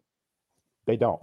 You're right. Just like they don't want to know that their corporations are generally run by, with some exceptions, people that are not always the most ethical. It's, it's like the buddy system, right? And it's kind of like, and this isn't to bash fraternities, but if you're in a, a group or everybody's friends, you back your buddy because that's your buddy, and your buddy backs you if something goes wrong. You know, it's it's almost like a softer version of the mafia. Not to you know say everybody's friends and their organizations are all you know like that bad, but um, I, you know, it's uh, it, and to end up that situation in April, um, there were 300. It ended up we dug in more and more and more and more. We found that the city council members had kids that were registered at their address that were voting at their addresses who lived other places. There was all kind, you know, they were we refused to look into the issue.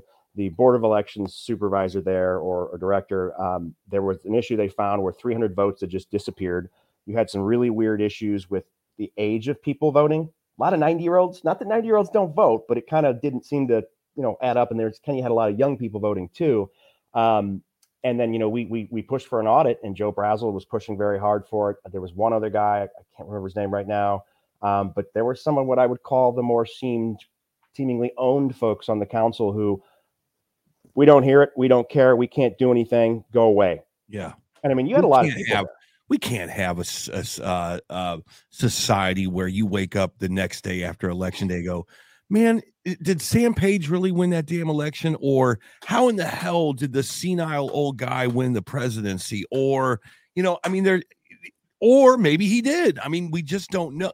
It's to the point where like the the stress of knowing did the election was it legitimate? And i'm i i to tab at this point I don't want to watch 2000 Mules because I'd like to wake up the next day going, man, this country is just not that jacked up. But Yeah. it's also interesting for Andy's on your to jump onto your question statement, Eric. When only 30% of a county is voting, Or That- that is less. a terrible problem. Uh, Engagement is a terrible problem, and it's it's That- very very. then it's very difficult to prove anything but because you really don't you can't say a county is this or that if the overwhelming majority of the county isn't voting. What was it? that is- Twenty four. Am I not right?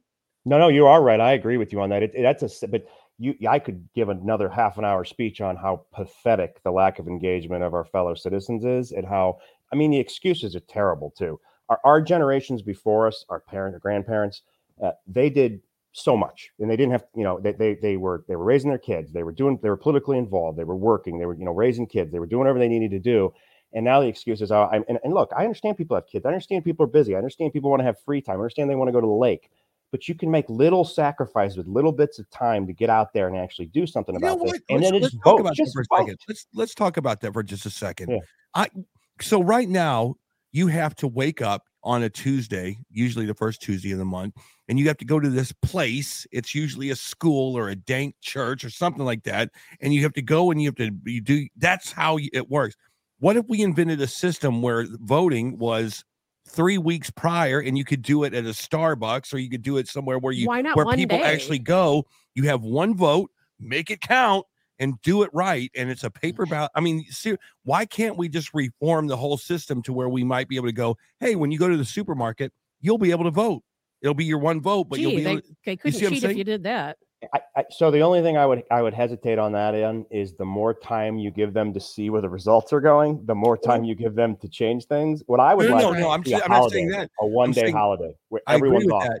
I'm Everyone's agreeing off. with that, but I'm Yeah. saying what I'm saying is that if the problem is that they're just they're to you know I got to go to work, I got kids on that Tuesday, I can't do it. You know what? I don't do mail in. I don't know even know how to use the mail system to do a mail in ballot. Maybe we can bring the voting to the people. What? Mm. Uh, You know, here's the thing: the more complex, I understand where you're coming from, but the more complex you make it, we found, the more they find ways, But- to jack it up. You know, it, it seems like the simplest way to do it is the way we used to do it, where you have precincts of less than a thousand people, you have one day election voting, and maybe there's some excuses for people that are truly invalid, right? But you got to be careful because they go in these nursing homes and they get all the, you know, they get the votes for all the old folks. That's been proven. There's suspicions of that in St. Charles County and St. Louis County as well. It, I don't think it's as bad as it was in Wisconsin and some of the other states, but I think there's definitely issues with it here. The simplest way, frankly, is just to do it all in one day and to get it all done. And and but I, but I do agree It with you that we should let everybody off. vote. And everybody's off. that- but Andy, I agree with that too. I wish we could do it one day, paper ballot. It's all there because I saw what happened Hand counted. two two hand presidential counted. elections ago. I mean, I saw what happened, or excuse me, with the the Biden Trump what happened overnight. I hate it, It's despise it crazy. when elections stop oh, we're going to stop for a while counting and uh, we'll get back to you. But my problem with this is the fact that it's a one day election. And I've always said we should have a one day holiday. I agree with you, Andy. Um, what if we did get 80 or 90% turnout? I don't know. We wouldn't be able to handle it. Our, our, our election headquarters would not be able to handle it. I don't think it would finish in a day. I- think you're you may be accurate on that, but that sounds like a good problem to have that we It would then have to we would have to adjust for next time around.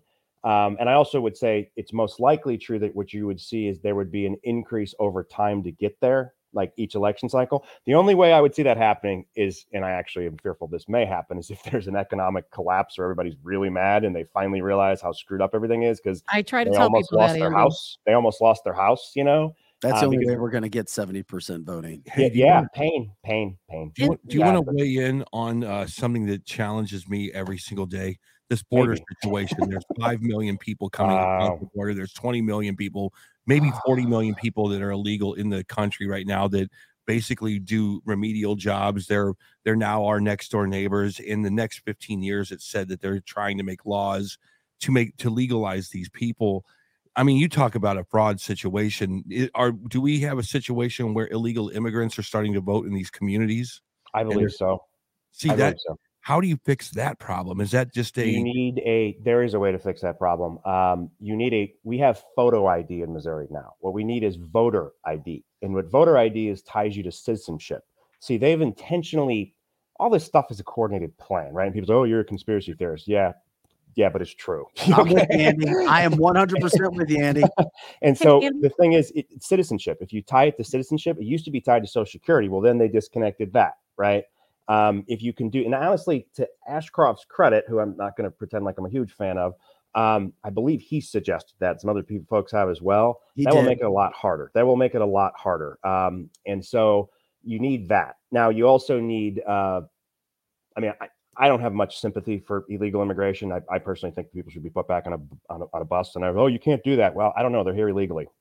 Yeah. you know, if I get caught they doing something illegal, they come after me. They put me in Right. jail. You know, Right. so 100%.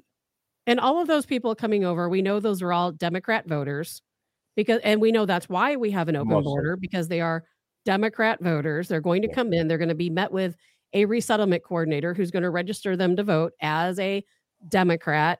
But you know, I want to backtrack a little bit uh, uh, because when we were talking about people voting and the lack of voter turnout, wasn't St. Louis City around 24%? Something along For the those I think, that- I midterm. think that's for the midterms. Now, if you look at any of the other elections, it's like ten percent. It's It's- terrible. it's I work the polls. sad. Awful. It's so Awful. sad. And it was to the point in St. Louis City where they were paying people a a hundred dollars Or or, gift cards- sometimes gift more or gift cards to just work the polls because they can't even get anyone to work the polls. So there's no monitoring system going on. And the voter turnout is completely unacceptable. But I don't know how we get people out to vote. And I really worry that it's going to take some major catastrophe. We're going to have to, I always say that we're not going to stand up and do anything until we're sitting in our house, we're cold, we have no fuel in our vehicles, we have no food in our refrigerator, we have no heat. And then finally, people might say, hey, maybe I should vote. But then it's too late. And then it's too late. See, I, I, I would disagree. It's too late, only because from a historical perspective, there's all kinds of examples I could live and what I could I could give where it looked like the world was about to collapse. That you know, the Battle of Vienna, all kinds of things where, at the end, because of things you know, sit on the edge of a pin, right? That people did something and then it changed. You know, and you can always I mean, look at Skynet with Terminator. I know that's not a realistic example, but the point is, people can change things if they're involved enough, even at the point where it feels like it's it's gone, right? Like everything is, is, has been destroyed. In Missouri, we're not as far gone as Arizona yet. We're not as you know, St. Louis County is not as bad as Maricopa County yet, right? Um, and so my view of that is, uh, I do unfortunately think we need pain, and I think we're getting that pain. It's either really what's happening economically right now. I was actually an economics and finance major, as an investment banker, private equity what's happening right now is the Federal Reserve has two choices. They can either continue to allow inflation to happen to ridiculous levels or raise interest rates, which will eventually collapse the economy. They're trapped. So either They are trapped. see your, your see your stock all- market collapse trapped. or see you pay thirty dollars for for milk, right? And now how does that end? Well, my view is you back it with gold and silver. I also have a lot of gold and silver, so I'm biased. Yeah. As you should. So do, do you um, think that the pain really is going to make people care? Because there was a lot of pain in this last election. I mean, there was a lot of gas No. price hiking. There was a lot of inflation. you know do you where the problem is? The problem to that? me is the upper middle class. And I, and I come from the upper middle class, but I'm from Kirkwood, right? Which is different now. And I obviously I've done okay for myself. Um, I think the people that are the most influential are not feeling enough pain yet. It's my mother, who I love to Mhm. death, who lives in Kirkwood, who has a pension for over 100K a year. You know what I mean? Like there's, until they start to feel it, which they will based on where these prices are going. And I really feel sorry for the, the, the you know, the middle class because they're going to get squeezed. Um, it's going to keep being uh, uh, you know, I don't see it. it doesn't bother me too much. You know, I'm going to Florida. You know, and, and again, I'm not trying to bash these people. I like going to Florida That's too. not right? bashing. It's yeah, but it's it's it's you know, you gotta. And I wish that I could get people to pay more attention, but you kind of have levels where you have your kind of your Democrat who who thinks we're all crazy, right? And, and then you have there's a little bit of them that are getting closer to realizing what's waking up. You have your kind of Well, you know, Republican that's moderate who's like, oh, that's not right. And they did, you know, they, and sorry, but the Fox News, but sometimes Fox News is full of it, right? Or doesn't really represent the whole story. And then you have people that maybe watch you guys' show, you know, and then you have people that, and honestly, there's some conspiracy stuff that's way out there too that I don't even agree with, right? But um, reality is we have a lot of problems in this country and even in our counties and in our state. And everybody's just like, hear no evil, see no evil, you know, and, but Yes. it's real. It's a problem. It's bad. Yes, you're right. It's like the slow boil the frog in the water kind of a thing. And the thing that really moves the needle on elections is when we have catastrophic things that happen to this country. It's proven time and time again. I mean, the you know the Mm. meltdown of the mortgage industry basically flipped the the script on this country 9-11 flipped the script on this country It but but the slow boil of a stupid inflationary situation and gas prices kind of fluctuating here and there is just not enough to move the needle I think it's a Unfortunately not, media messaging but- thing for decades, Andy. and I've narratives, always I said this when I people start to think their vote doesn't count. People start to think, well, if I question things, I'm going to be canceled. I'm going to be looked at as being crazy. Yep. Um, because it is human nature to more so go with the flow than it is to maybe step out of the flow for a second and create your own flow. And Yep. with that being said, it takes time. It takes Agreed. operations and projects like we do here at Cancel This and others to get enough of that messaging out. And then over a period of time where people start to question, and then, oh, I'm going to share the show. I'm going to show other people, wait, maybe we should be thinking about this instead of, you know, hey, maybe I can get away from a happy hour. I know I got to go take my kids to sports. I'll, I'll find time to maybe study up on this or share a show or go vote for somebody else. Or maybe I'm not going to put as much emphasis or plan as much for this next trip that I'm going, or maybe we're not going out to dinner as much. I mean, it's it's going to take time. Yeah, no, I agree with you. And then, like you said, sacrificing one hour. Look, I am over involved now, and honestly, I feel like I have to be because I feel like I have to make up for who isn't. So you know, I, I'd love more people get involved so I can have more free time and work Oh, on my business. as, as- as Vic just said that, do you think that maybe on this last election cycle, we we all see the doom and gloom, the Afghanistan thing. We could go through a list of Oh, how yeah. this administration has just screwed everything up, and then it trickled down into Congress. But do you think it was the social issues this time for real, like the abortion thing, the LGBTQ stuff? I mean, do you think that that had anything to do with this? I mean, because I would Well, I imagine that- that that's what the left is trying to figure into this as well. I think there was a red wave. I think, and I think some of the things that we think passed in Missouri didn't actually pass. I think this gets back to the voter Wow. fraud rig issue, rigging the, the votes issue, right? Um, I think a lot of that pain actually did materialize, but it gets back to that our elections are still in, in a certain, you know, they're where they are and they haven't been solved, even in, in Arizona. And those guys were working really hard as we, we all connect via Cause of America. Um, I also think, you know, Vic, you said something really interesting. I've been thinking recently that some of the stuff going on in Maricopa County is they're trying to show you you have no, you can't challenge us. We're not going to let you challenge us. You shouldn't fight right. back. And you know, the only way you do that is you keep saying, you know, people gaslight. You know, I come from an industry where all people do is gaslight you. Yeah. You know, you're crazy. You don't know what you're talking about. There's that's not going on. You know, um, you have to have, you know, your do your own research, understand what's really going on, ask hard, difficult questions. Sorry, my fingers aren't where they're supposed to be. And then you know, and then what you do there is is you come to your own conclusions. And my own conclusions, a lot of other people's conclusions are.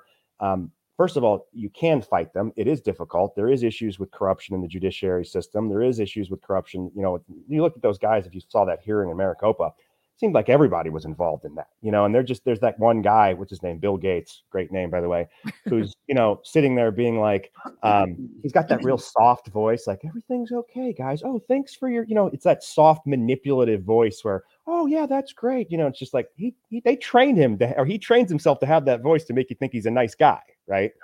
But he's not a nice guy, you know. That he's in on never even occurred to me. Andy, can you explain to the, all the folks out there, people, and I'm one of them who says our vote doesn't count because technically, with the fraud that takes place right now, your vote doesn't count. With the fact that we have the RNC, the DNC, private organizations, y- your vote NGOs. doesn't count in some elections. So, so first of all, I don't want to discourage anyone from voting. I Of actually, the thing is, if you we got enough people voting, if we dealt with this voter turnout issue, it is possible to. It, it's easier to show their fraud because it makes their job harder. Good In point. Maricopa, they almost lost. And Yeah. actually, they did lose, by the way, to be clear, but it was much Mm. hard. They delay this by time because, and just like they did in Georgia, because they know that's the only thing they can do because they have to have time to, to you know, to, to get fake ballots, to figure out what they need to do with the machines, to to you know cover up the fraud, right?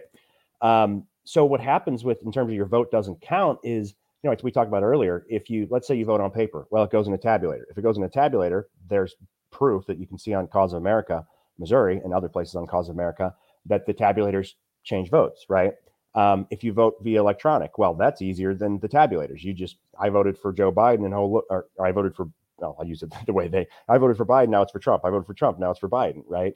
Um, and then there's the issue where they just have absentee ballots, but they fill in for the people that don't vote. I mean, the the the issue with registrations are if you have a 20, you know, it's a huge number that is a higher registration than people that actually did want to register to vote.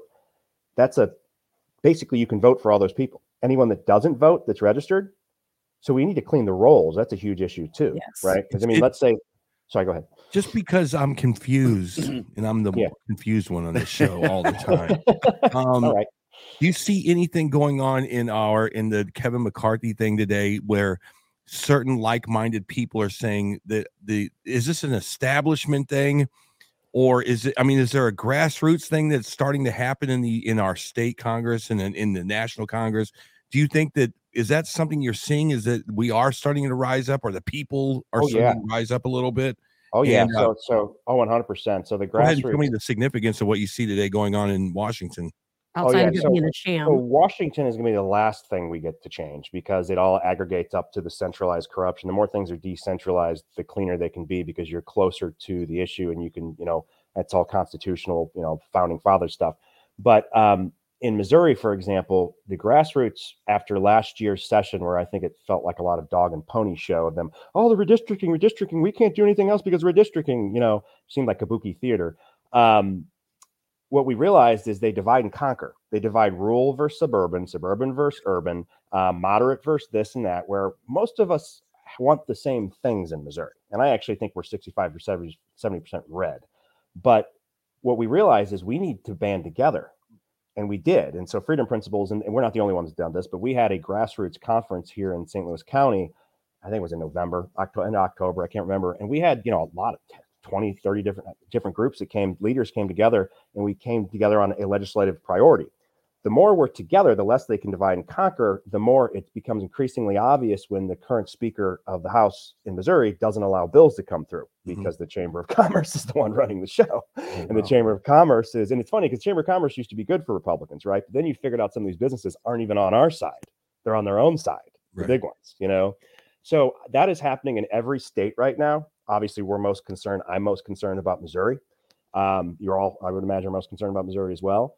But and honestly, Mike Lindell, I support him for the RNC chair. You know, I, I why? Because he's the guy that you don't want the you don't want the the the guy that shows up that looks, you know, dressed to the T's, who speaks perfectly. You know, you want the person with moles and warts who is a crackhead or all this kind of stuff because, you know, I'm not saying you want the current crackhead, but the guy that's reformed his life, that found Jesus, you know, that like can admit that they're not perfect. Because what they do is they create this like carbon copy person they control. And I can smell it from a mile away because the businesses I was in, I could smell fake and you know narcissists and sociopaths and people that are easily controlled and people with no integrity and people that don't have fortitude. Um, but yeah, the answer to your question is the grassroots are organizing. They are we are on so many different. There's so many too many signal chats to even keep you you know keep track of. Well, you, But you make I a great would- point. I mean, you got John Boehner who screwed everything up. Yeah. You now Yeah. have Paul Ryan who jacked everything up. I would have And- no problem, Eric, with Michael Lindell because he puts his money where his mouth is. But he's also the same guy that came out and told us 100% Trump was going to win the election, and he was flat out wrong. And it is Well, he such a wasn't wrong. stretch. He that- was 100% wrong. Is it a stretch that Mike Lindell is your next Speaker of the House right now? Yes, that's a big stretch. Okay, thank you. I don't know if it's that big of a stretch. I mean, look It how will much not Mike happen. Lin- well, it won't happen, but look how much he's done uh, for voter integrity. But you know what's going Yeah, on I have today? no problem with him. I just know he's not. What's going on today with McCarthy being voted on for the House? And we were going to talk about that at nine o'clock We'll, hour. as we'll well. have to. It is a complete sham. Well, that's And- the thing. I mean, these guys. It's. I mean, the thing is, Mitt Romney and Liz Cheney aren't the only people up there that are completely owned. And you know, I, I don't trust the majority of the Republicans that are on Capitol Hill. I Nor don't do trust. I. I don't trust St. Louis County's long-running woman who is the rep. You know what I mean? I don't trust her at all.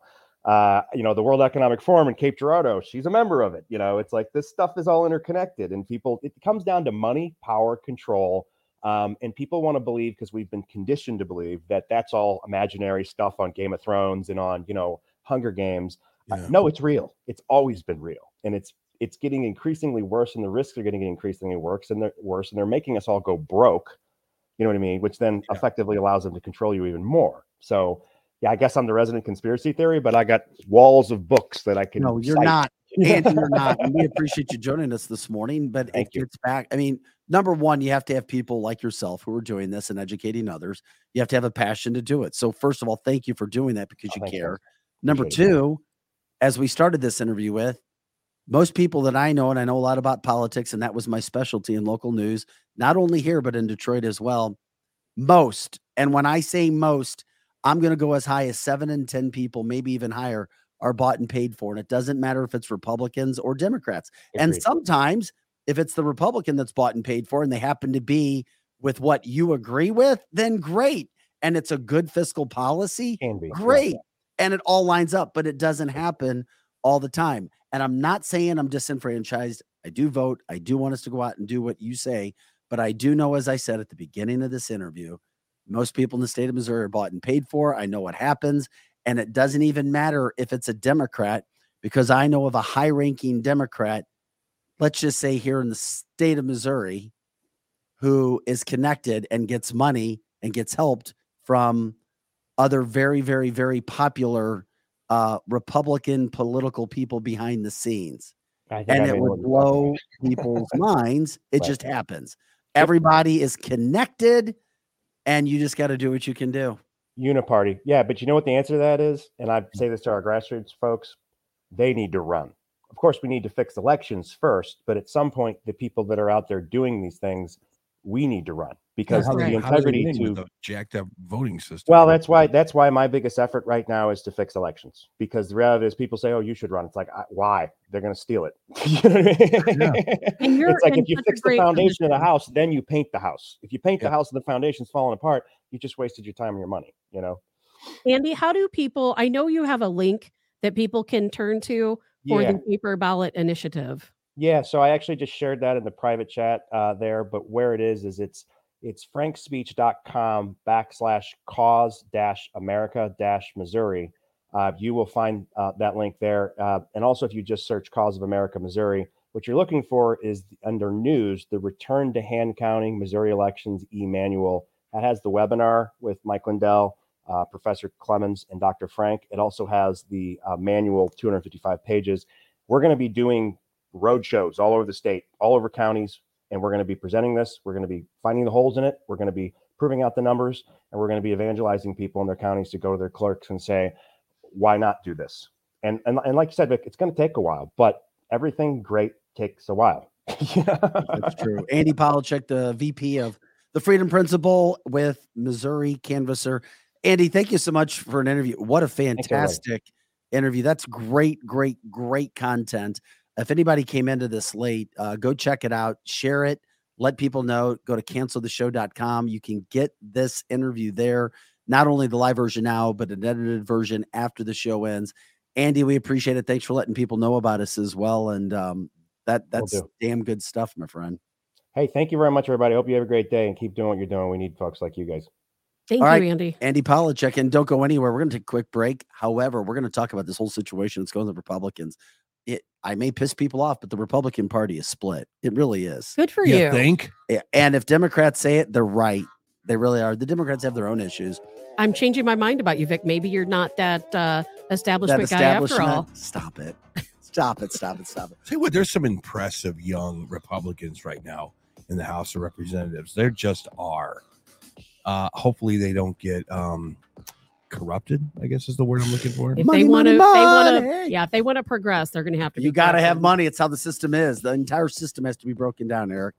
That's the problem. And I've seen it for a long time. But we'll talk about it when we come back. Plus, President Trump says the midterms and what Tabitha says the pink puddle.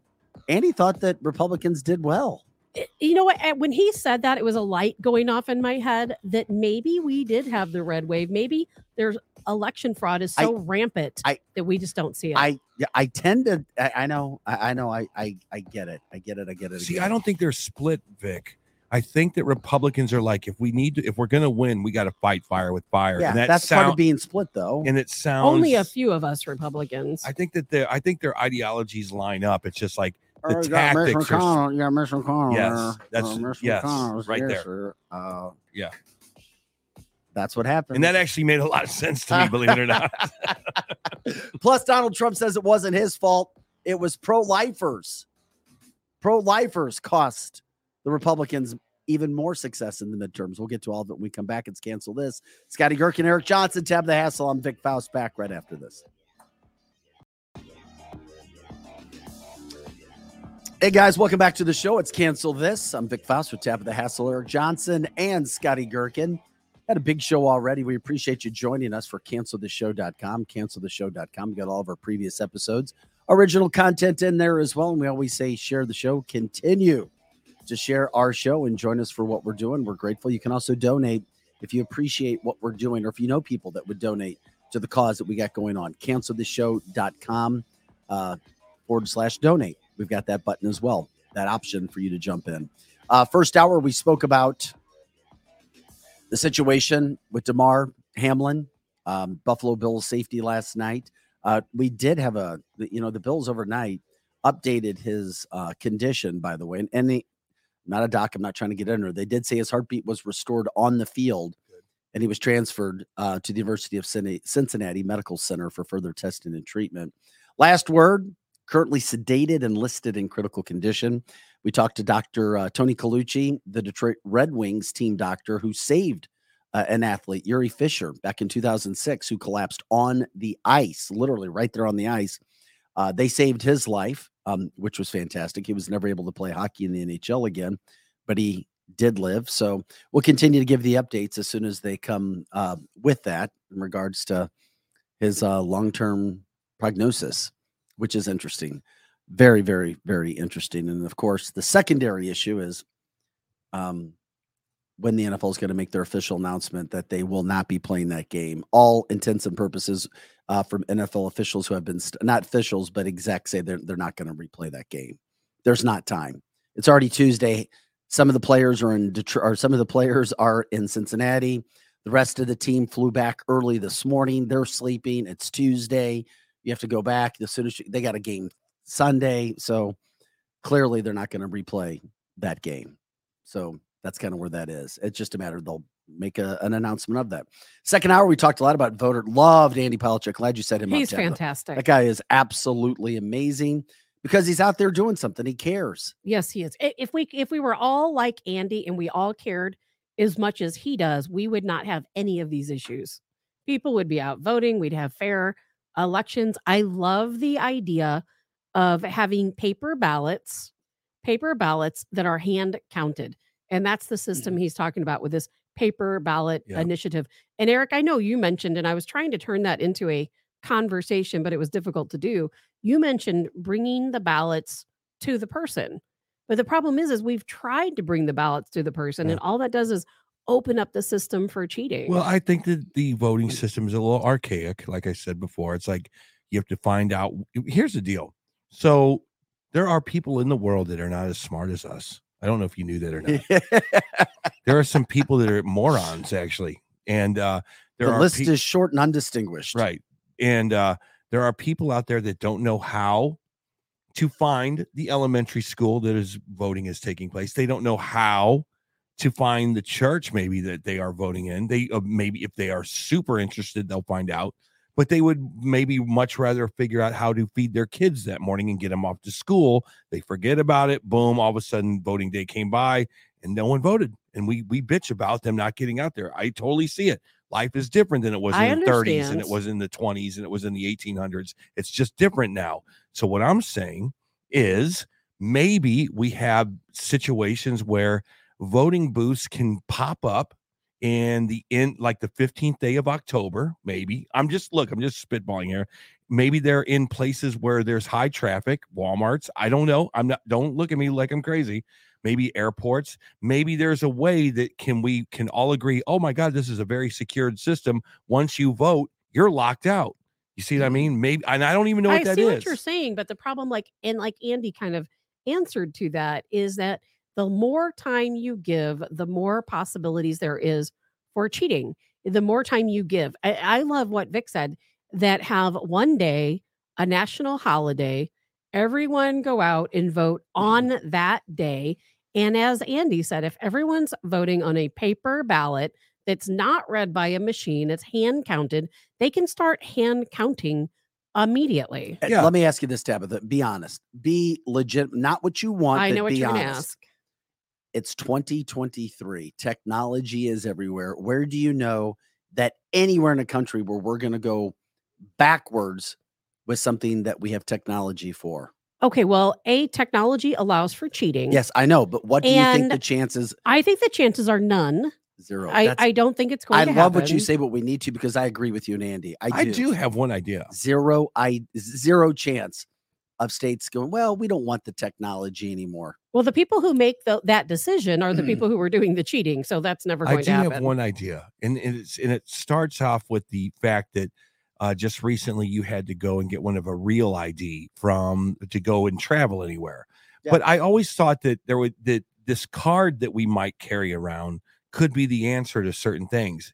It it this card could spell out on it that you are an American citizen. It, it the, that you are programmed to vote one time. That you are not an illegal alien coming over the border, that you are not a terrorist, that you're not a felon. You click, maybe you slide the thing in like you're paying for a latte, right? It says Eric Johnson, it says my address, it says boom, you're ready to vote. If you try to go slide that card in again, it says, sorry, son, you already voted. You're done. And then you can say, I didn't vote. And then you might be able to even pursue the fact that I didn't mm-hmm. vote and this thing is challenged. that would all that would be wonderful if so there is a major, there's a record. But there's a big if, and that is the people who there are always people who run the program. It, it it's it seems like it would work, but as long as there are people running the program who are paid or somehow get kickbacks or somehow have a motivation to cheat, they're going to find a way to cheat. And then Glenn, no, I'm not talking about an mm-hmm. implant being put into everybody. He's joking. I, I- got the humor. I do. This isn't humorous, but I laughed when I read it. John said, "Wait a second. We already have federal law that says voting is one day." Well, but then we have the mail-in ballots. Then we have yes. yes. mail-in. and you then know, we the have ballot harvesting we and have all this so garbage. many things added into that that it's these days it's not that everyone goes to the poll and votes in one day that doesn't happen and now we have different states who extend it for a Mhm. day or extend it for two days because of postmarks and it it just has been so convoluted lately Well, what do you think's happening today in Washington D.C. and Republican back rooms when it comes to the Speaker of the House?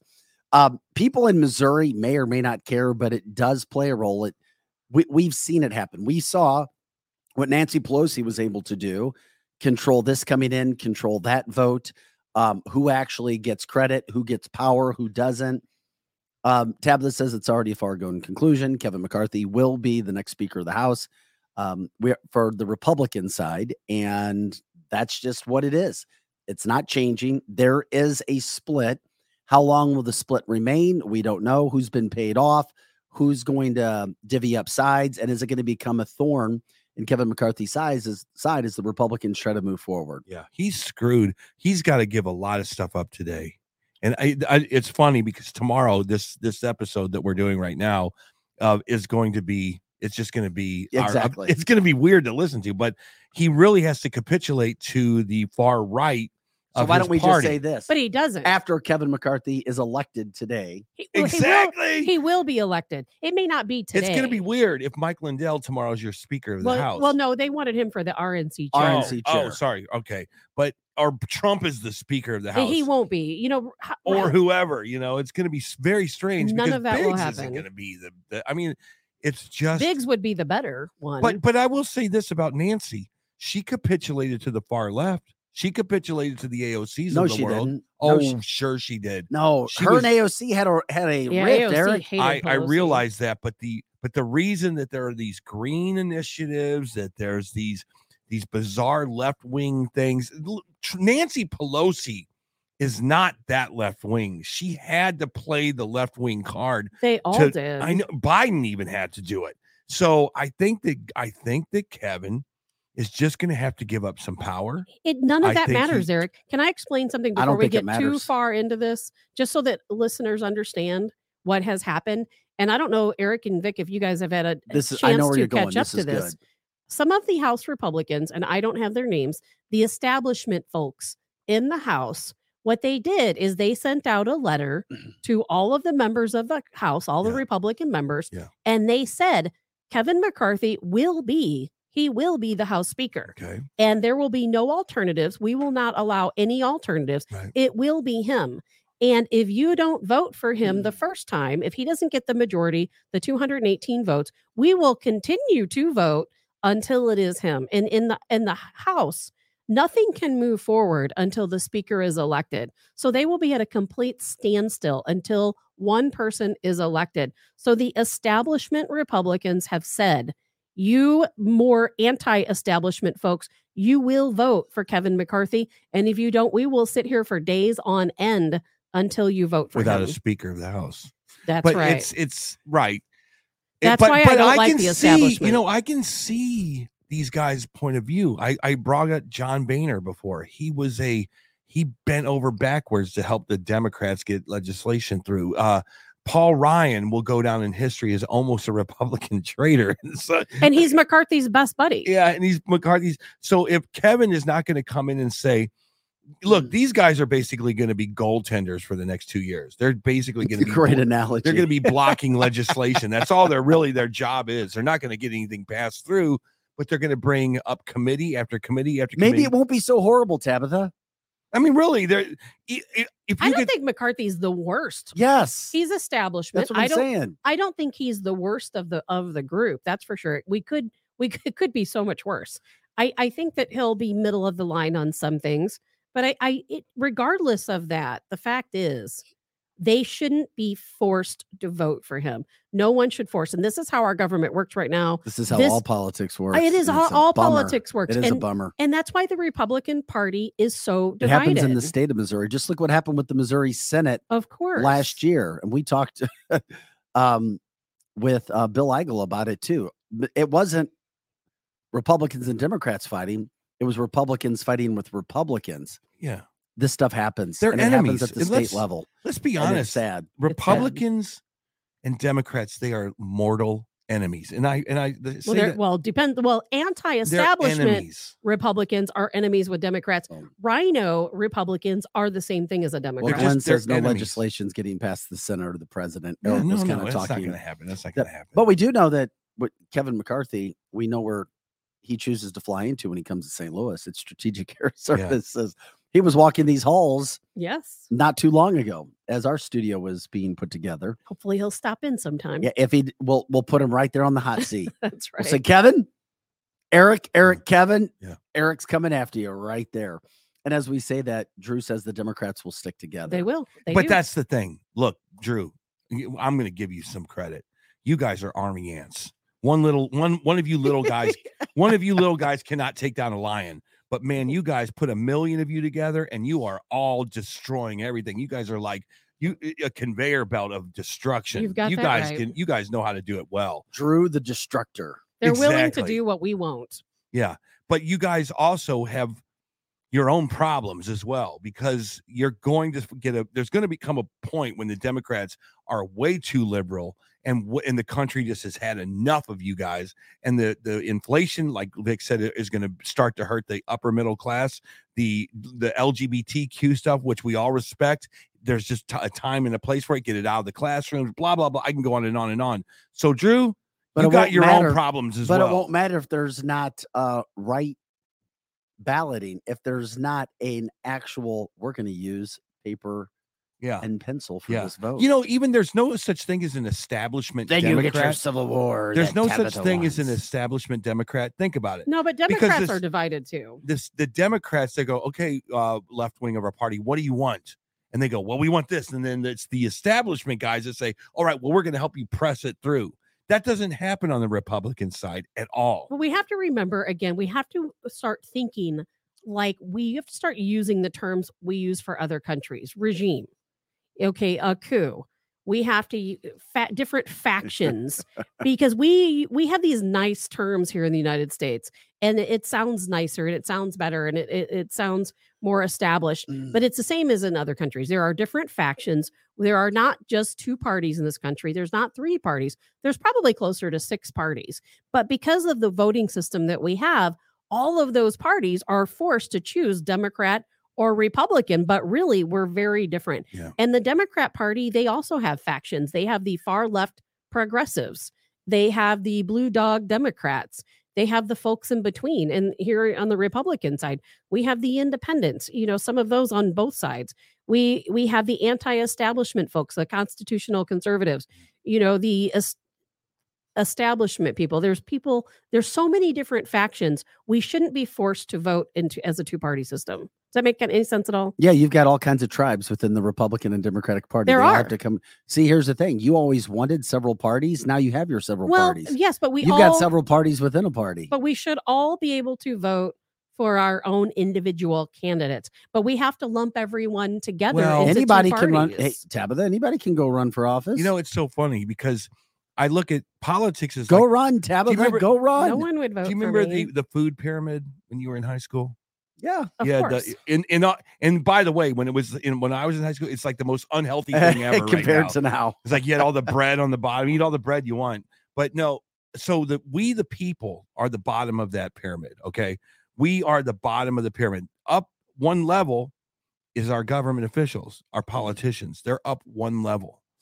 Above them are the corporations. The corporations basically pay, they have more power than Yes, the they do. politicians. Yes, and, they ab- and then above that is whatever nefarious money yeah is there. know. It's, it's so But there's then above that is god yeah. So the nefarious money trickles down into the corporations, i.e., what the hell is going on at, at Disney World? What the hell is going on at Apple? What the hell is going on at Google? So they're beholden to people as well. You have we're the bottom of the we're the bottom of the barrel, but grassroots is the only thing that can bring us any power. And the beauty is, is this is this is what I'm seeing, is we're being divided. So we have no power. We can't walk in lockstep together because we they hate us and we hate them and hate, and everybody hates each well the other. only thing that's and gonna so the corporations and the nefarious people are looking down at all, all of about this, the going, money. are looking down at this entire situation, going, "Look at those fools down there." Anyway, Well, who the- wants some caviar? well no you know what'll bring us together is cafeteria pizza Maybe. that was at the top of the pyramid back in our day. yeah. What happened to cafeteria? Do they serve You the can, same kind of you cafeteria can still buy pizza? you can buy that at this place called GFC. They actually I don't know. Sell do you think it would Tabitha, taste the bring same? it in. cafeteria pizza. Yes, Lord. I wonder if it would still taste the same. I'll buy one this week and bring It it, in. has to be Oh in the my metal God. contain the little the Yeah, the cardboard with the foil, foil in it. Little foil. Mm. Glenn, That's what made it yes, crispy around cafeteria the pizza. edges. Glenn brought that Yeah. up. You know what? That is Yeah. at the top. And Eric, I have a, I have a confession for you too. Speaking of Glenn bringing up cafeteria pizza, on Sunday Yes. I had Imo's, Bingo. And you felt good about yourself, didn't and you? and I loved it. Yeah. I loved the Yeah. Imo's pizza. That I Yeah. hadn't eaten it. Maybe I just got sick of it. Yeah. Because you're always like Imo's, Imo's, Imo's. Now I worked at Imo's in high school. Which So one? I were at one in the Metro East. It was on West Main Street in Belleville. Okay. Okay. Um, so maybe that's what wore me out of Imo's Pizza, eating it all the Oh, time, yeah, and I I got get tired that. of it. and then I went to moved to Detroit where there's real pizza, Mhm. And it was really, really, really good. The real Yeah. pizza, Chicago pizza. and then on Sunday, I had some Imo's, Eric, Yes. and I almost sent you a picture, Mhm, you the should've sent me a pepperoni and sausage, and it was so I know. damn Yeah. good. You're preaching to the choir. So I, I'm back. I'm back with Imo's. I, I used to work at Pantera's. Yeah. And that's why I think I don't eat Pan, which is also awesome as well. Pantera's is good pizza. There's nothing better than Ferratos. Yeah, though. if you're out of town and Mm. listening to this, you have no idea what we're talking about. But I'll tell you what, People around the country know about Imo's. They're Imo's starting like- to learn. That cheese- is true. cheese Imo's is very popular. I I couldn't believe I was enjoying Imo's um, again after ripping it. Why? Why? Did, no. Why did you rip it? Because it's I not real sick- pizza. Yeah, I think because I moved to Detroit and had better pizza for Yeah. 11 years. And then I was like, ah, the emo, it's like fake pizza. And then I tasted it again the other day. I was like, damn, this stuff is good. Yeah. I think Imo's is good, but it's not. To me, it'll. I'm being from Chicago. It'll never be real. I'm telling you right now, though, if somebody opened a store in the Chesterfield Valley or a restaurant in the Chesterfield and they called it cafeteria food, and it was a nostalgic return to the food that you used to eat in school with the little milks. Remember the little milks that you would. and the, and the big choc- cinnamon the rolls, chocolate. the big cinnamon rolls. Do you remember the big cinnamon? And the and then the the star of the show Well, then how come kids weren't getting overweight and eating that stuff? and the we weren't as a disgusting soy burgers. Do you guys remember the disgusting soy No, cheeseburgers? remember Yes. I remember. which are fantastic, by the way, which are great. I'll take me a There double No meat soy burger. Scotty, you know I'm telling I'm talking I'm Yeah. preaching I'm preaching over here, man. Cafeteria pizza. Thank you, Glenn, for taking us off on that tangent. But damn, damn, damn. Yeah. If anything could bring us all together, it would be that The garbage potatoes, the square pizza. square pizza beyond compare. I'm telling you, if you opened up a restaurant, you would be noon to noon to midnight. Maybe you should do that. It would be all like old school cafeteria God. foods. Those and little you could grainy even you chicken could even nuggets. somehow if you could somehow even reinvent the smell of those little cafeterias. Well, Glenn said if you did that, you could have the workers even dressed like the old cafeteria lady workers. Oh my gosh, with the be nets in their hair. Yes, and you could, and it would Hair smell like little kids' feet. I can still smell the Oh, ca- school cafeteria. Eric, Eric, That's Eric. what it smelled like because you couldn't. You had to take your shoes off to go into the cafeteria. That was when I was a kid. Yeah, it's good stuff. Damn good stuff. Damn, damn, damn good Oh, stuff. anyway, back to the show. Yeah. Well, if President Trump, former President Trump, was coming to town, and you'd take him to Imo's, wouldn't you? Ooh, If you were that would I would have to. Yeah, I'd have to say, let's go to do Imo's Pizza. Sure, absolutely. You would go to Gates's out in Kansas City, and you'd go to Imo's here in St. Louis. Well, he made some news yesterday. He said it's not his fault why midterms didn't go maybe as great as everybody thought they should go. He said, quote, it wasn't my fault that the Republicans didn't live up to expectations in the midterms. I was 233 and 20. 233 and 20. That means in people that he endorsed. That's a massive number. It was, quote, the abortion issue, poorly handled by many Republicans, especially those that firmly insisted on no exceptions, even in the case of rape, incest, or life of the mother, that lost large numbers of voters. Also, the people that pushed so hard for decades against abortion finally got their wish from the U.S. Supreme Court and just plain disappeared. Poof, Yeah. not to be seen again. Plus, Mitch, stupid. He- dollar sign, dollar sign, Yeah, a dollar sign, dollar yeah. sign. Yeah.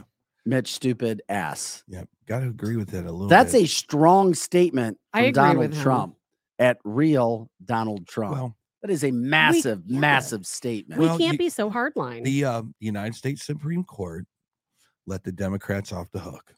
Let's let's not let's not make it, it was uh, it's kind of like Democrats fell into cold water it, when the when the Supreme Court said, "Yeah, Roe versus Wade, that's not a thing anymore." The day that that happened was the day they energized, they put their batteries back in, they got excited about voting again.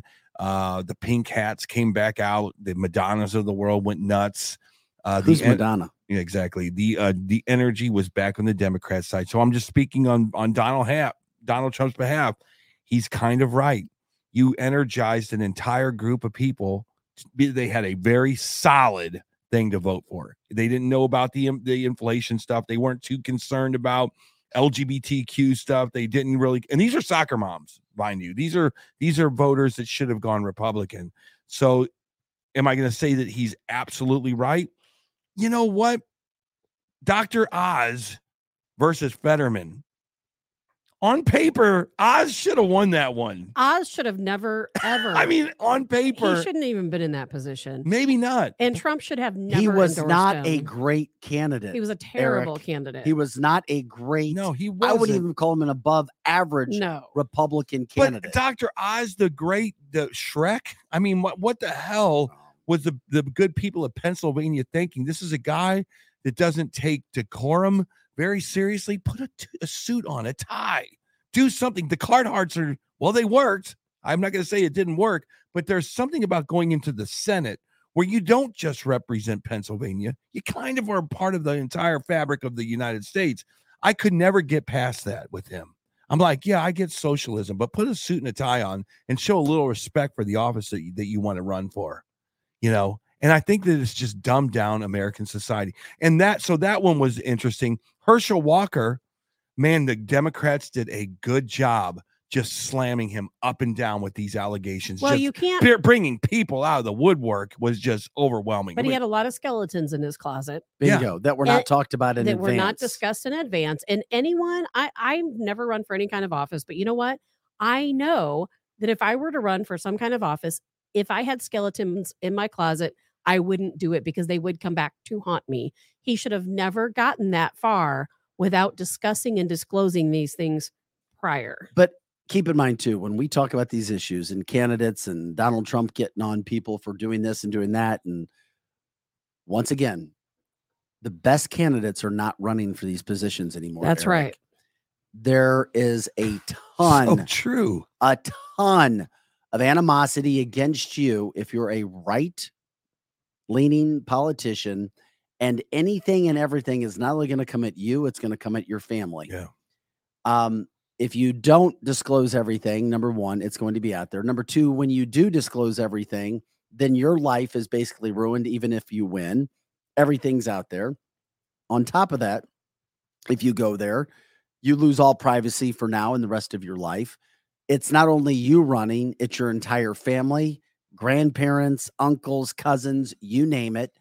Um, are you really getting what you deserve to run for that office? Yeah. No, you're not. Um, does the reward outweigh the risk of doing everything? Almost never. Then you have to be successful enough and have that ego driven personality to do it.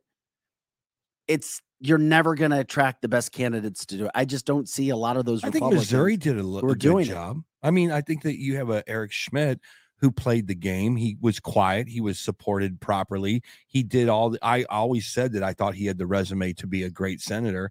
I think that Missouri and you is have a to have standard for putting a senator. and in the you seat. have to have a ton, a ton of money. yeah, Exactly. a ton of money. And where does a ton of money come from, Eric? the RNC People who are Yeah. connected already. and and the Mitch absolutely. McConnells of the world so trying to pull some strings. And you know, Mitch, you know, flipped a few bucks here and there, but he definitely didn't throw money at a Trump, two Trump candidates. Which he's like, if these guys get in here, who are the Trump candidates? Oz and uh, and uh, Oh. Herschel Walker, and they both lost. Well, and, and not only that, but we have to remember, to, like Vic, like you just said, if you're going to run for office, you have to have a lot of money behind you. You need at least a minimum, they say, of thirty million dollars backing you to run for office. And where does that money come from?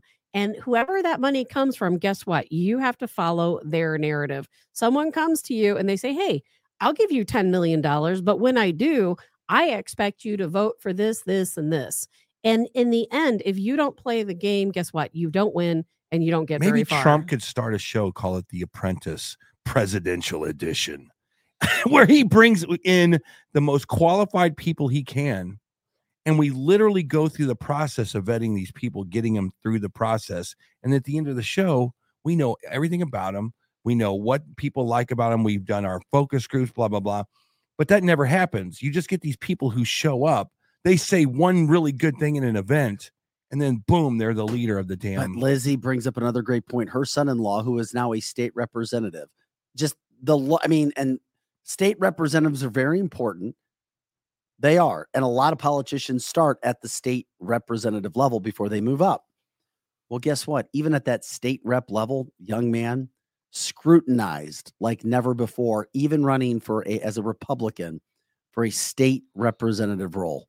And the entire family gets scrutinized. This is what happens. Yeah. That's why if you run for politics, it's all for keeps, especially if you're a Republican. There is absolutely no It's doubt. be brutal. Oh, they turn over every rock I mean, looking for dirt. Do you want that Our to happen to you and Republicans, your our? Republican groups doing it to Democrats. Um, I you don't know. see that on a large scale. well, the the well, I can tell you Or it could much. be that they don't have the outlet to get the messages out. Trudy Bush Valentine, she was portrayed to be very, very bad by the Schmitt campaign.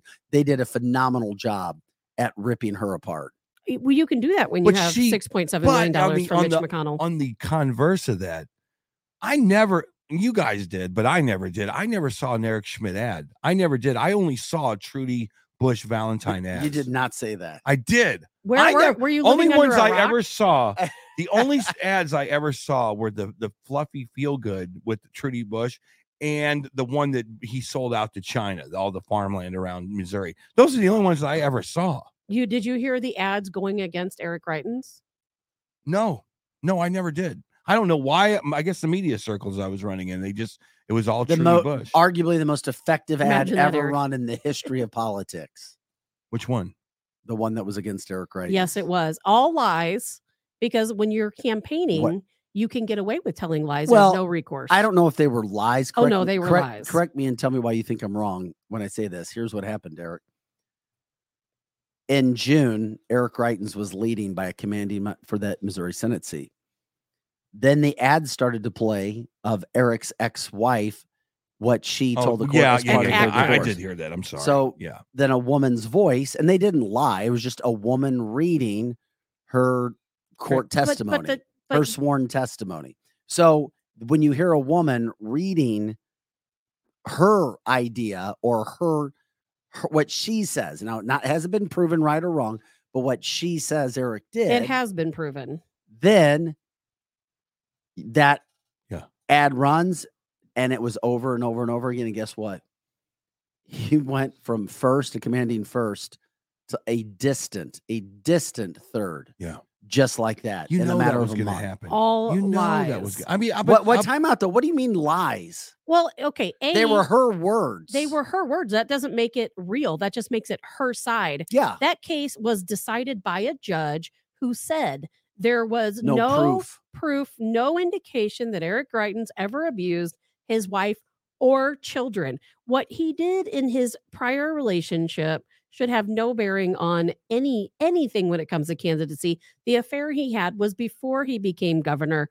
And but here's the thing: when it comes to Correct. campaigning, Vic, if you were running for, if you and Eric were running against each other, you guys could tell lies about each other, and there you wouldn't be able to sue him. We'd be Nothing the best can candidates going against each other because we'd be like, dude, here's our laundry list of BS. Oh my god, This- I would love to re-meet my skeletons. I don't even remember what they are. I'm like, here it is. My list is long and distinguished, but yeah, I'm trying. we need to have Eric Greitens come on the show and talk about these things. Well, yeah. I mean, we, would want to get them all. Eric him. Greitens, Eric Schmitt, everybody across the and country. Eric, I would love to we hear want from the Eric best Schmitt. politicians across the country republicans democrats i want to talk to nancy pelosi can somebody get me damn nancy I would love to talk to. i Nancy would love to have 30 Um, minutes with I'm nancy gonna be sick that day. or a Claire McCaskill. I'd love to talk to her. How did she become so liberal? I mean, she is. A, she's from what Southern evil. Missouri. She's an evil person. She's Southern Missouri. She's a, uh, soccer you know, church mom, and she's she's uh, siding with the AOCs of the world. That- Talk about someone that has sold their soul to the it's devil. called being relevant eric a lot of times you get into that position yeah, but she's so and you want about it you on want camera. to be relevant well those are personalities sometimes people's personalities is to be quote um passionate over the top yeah, no and it- matter what is That's that just the, how you is talk. that the Joe Scarborough crowd? I don't because know. hey, do you ever watch Morning Joe? Morning No. Joe No. Scarborough used to be a Republican. nobody for really God's watches sakes. that show anymore I, you're right. I, I get it, but is it? Because I it's on msnbc I think we need to isn't do a whole show on Joe Scarborough. Oh my he god. used to Why be a give him the Repub- airtime? Nobody would watch. I know nobody would watch, but it would be fascinating to me because he used to be this Republican in the in the he was a he was a Republican. He was literally a Republican, a northeastern Republican that kind of got a show. He still kind of had this conservative bent on this morning show called Morning Joe on M- MSNBC. Only because of the company that he was Correct. with did it appear to be conservative. Correct. But then he started messing around with that Mika Brzezinski chick, married her, and now every time he says something even remotely conservative, you, you got to watch it just for How do you know so this. much about this? because I used to watch it all the time. And and now if he says anything remotely conservative, Mika will give him one of those looks like, "You better shut it down, son," and he shuts it down. Mhm. He- It is He's a the sellout. Then it's the creepiest thing you've ever seen in your life. I mean, if you want to see someone who has sold their soul to the devil, Joe Scarborough is that guy. Well, the I've never watched it. Well, the conversation all started with Trump saying it's pro-lifers' fault for the midterm elections, and it's Mitch McConnell's fault for the pro-term election uh, for the midterm elections. It was not his fault. Just remember, Donald Trump, for his good, his bad, anything that happened, I still know of his 20 losses of people that he endorsed, more of those losses were recent.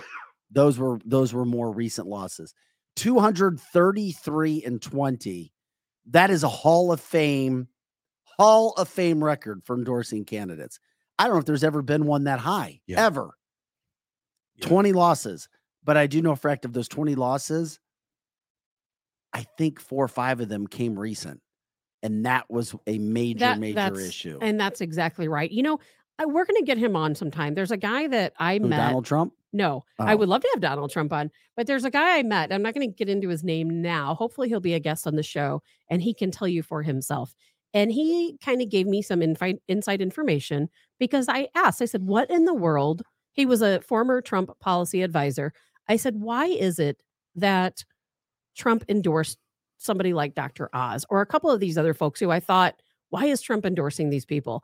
And he told me, he goes, Because he is getting some bad information. He has allowed a couple members of the swamp back into his inner circle, and they're giving him bad advice. And this comes from somebody who worked directly with Trump, who knows him well, who was traveling around, you know, to, to these different. And this is somebody who supported Eric Greitens, and that's why he was here in town. Who supported Eric Uh, Greitens? the Trump former Trump policy advisor supported Eric Greitens, and eventually, hopefully, we'll have him on the show and he can explain this for himself. But I, Can I he explain why Trump refused to come out, as we've talked about in the show before, and make it clear which Eric he was supporting to the public and I- not private? I talked to this guy about it and he shook his head. He was very disappointed.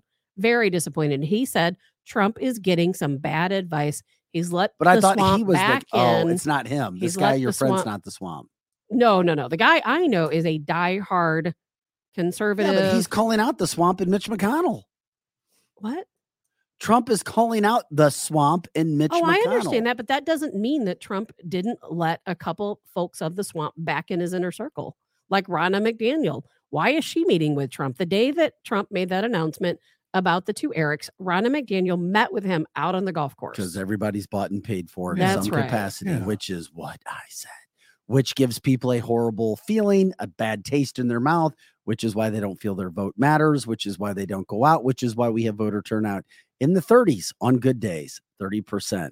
Yeah. It's sad but true, and that's where it goes. Jeff says Trump seems to always have bad advisors, not a good judge of character. Yeah, back in the spring, you know, Trump is going to start his his stadium tour again. It's going to happen eventually. You're going to start to see these uh, events where Trump pops up and he gives his dissertations on what's going on. It's going to be very interesting to see how many people show up anymore to these things. Does he still have the mojo? And how long can a DeSantis even sit on the sideline before he enters and gets just completely swept over by Donald Trump? Because that could happen. I don't think this, I think it'll be either or. DeSantis will never run against Trump because that would just be a complete disaster. He has stated numerous times he will not run in 2024. I don't think it'll happen. It'll be a very interesting dynamic because I think you could still sell out stadiums as Trump and still be behind a DeSantis in the polls. You see what I mean? I think there's a lot of Trump supporters, and you could definitely get tens of thousands of people into these venues who subscribe to Trumpism, but are done with Trump. That's the dynamic. We and that's where it is all over the board. Everybody's into the Trump policies, no doubt about it. But the damn tweeting that he did for four years got on a lot of people's nerves. Uh, I know, but people shouldn't have held that against him because really, in the Shoulda, end of the coulda. day, what does a tweet matter? It's all about the policy that makes the decisions that rule our lives. Apparently, it means a lot. Apparently, it does to some people. I think Twitter cost him the election. Amen. oh, I think cheating No cost him doubt, the yes. election. Scotty, I the, thought you watched a thousand or what is it, two thousand? Two thousand mules. Um, I I thought you saw it, and I thought you said that was why. well, I still think he would. Have they wouldn't have been able to make up for the lost votes. Yeah, okay, so the 2,000 mules are, you know, they're okay, say they're putting in all these fake votes, right? The people that decided that were in the middle that decided not to vote for him because of Twitter, that would have landslided that whole thing. They wouldn't have been able to make up those kind of votes, yes. in You my mean opinion. Like in the 2016 election, because in my opinion, and it's just my opinion, no, i I'm believe they the, cheated, but they didn't cheat enough. I, I, I'm talking 2020. No, I know you are, but you're what you're saying is the same thing I thought happened in 2016 could have happened had he not tweeted so much in 2020.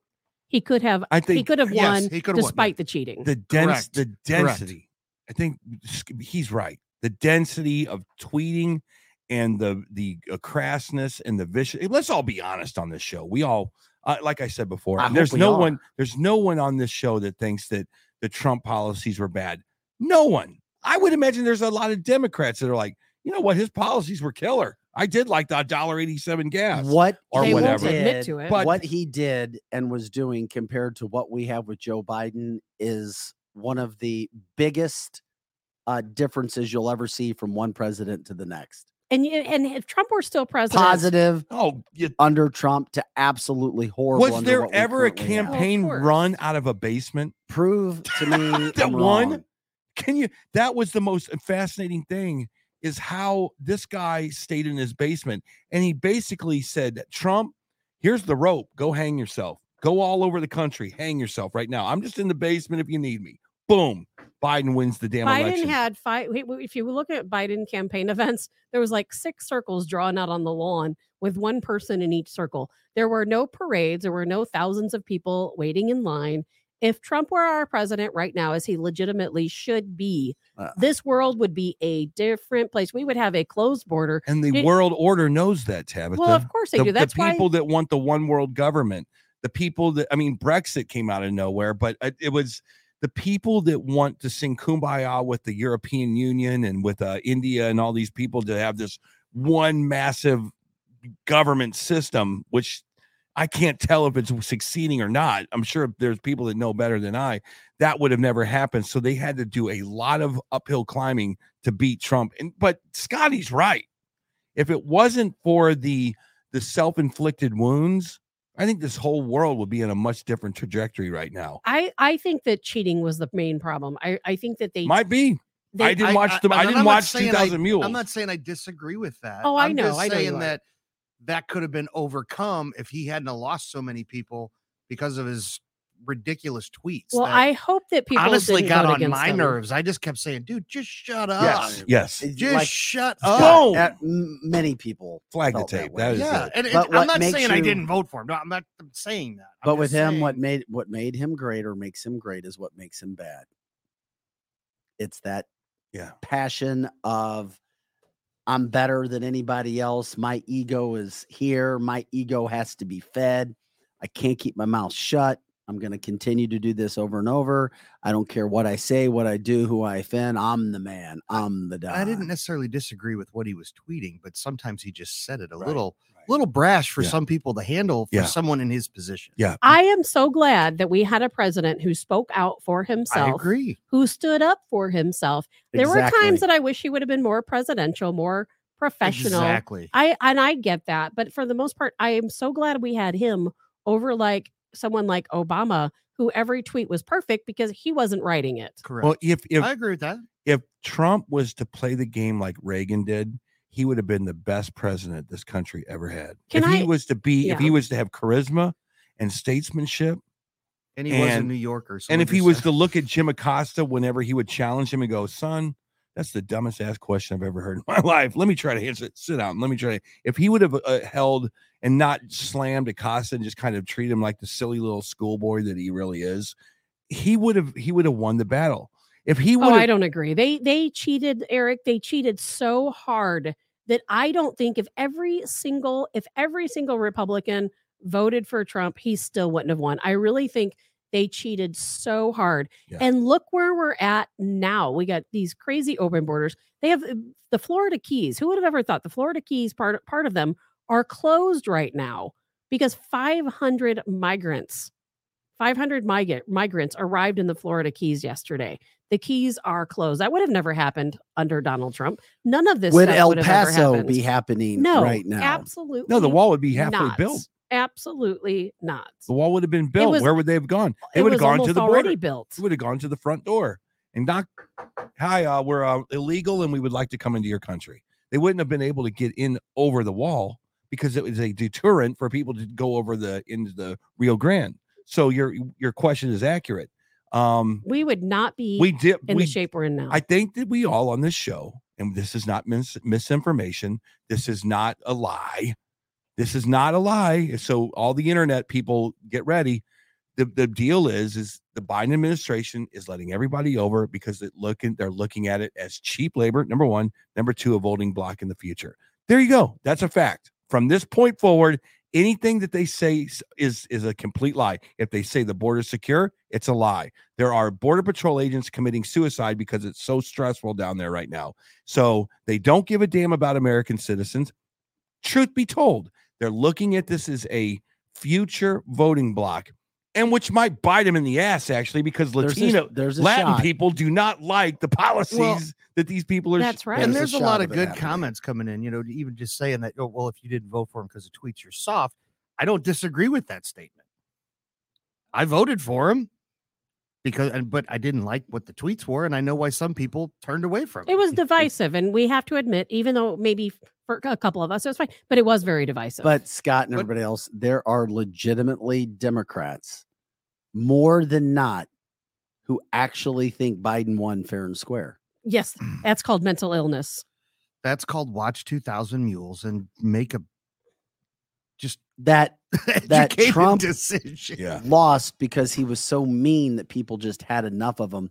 That Joe Biden became the most popular president in the history of our country, followed up by what has been the worst presidency in the history of our country. I mean, come on, tell me I'm wrong. Prove me that I'm wrong.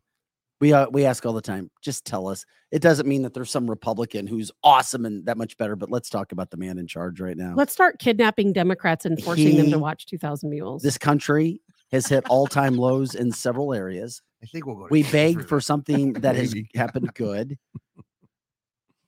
And this man legitimately got more votes, There's regardless- chance. Yeah. regardless if cheating occurred or not. But you're going to tell me that legitimately this man got more votes than anybody in the history of our country, even Barack Obama. Never. and then turns out to be the worst president in the history of this country. No, I'm not There, telling you. there, and if there was anybody else who would even come close to Joe Biden, who was it? I mean, seriously. One think about that, Vic. 101 days in these Delaware. Things, break these things down. I mean, if you're a Democrat, please let us know. I mean, come on. So the the Democrats were and there are the- Democrats who would vote for him again over President Trump the- if those two were matched. the Democrats, it's like the Democrats at the home run derby. They had their shot at the plate, and they even brought in a uh, Liz Cheney and that other Mm. Kissinger, whatever his name is. They brought them up, and they had their January 6th committee, and they showed the people, the good people of the United States, this guy can't be trusted. Well, guess what? It's the Republicans on the on deck circle. They're now walking up to the plate with Jim Jordan and the boys.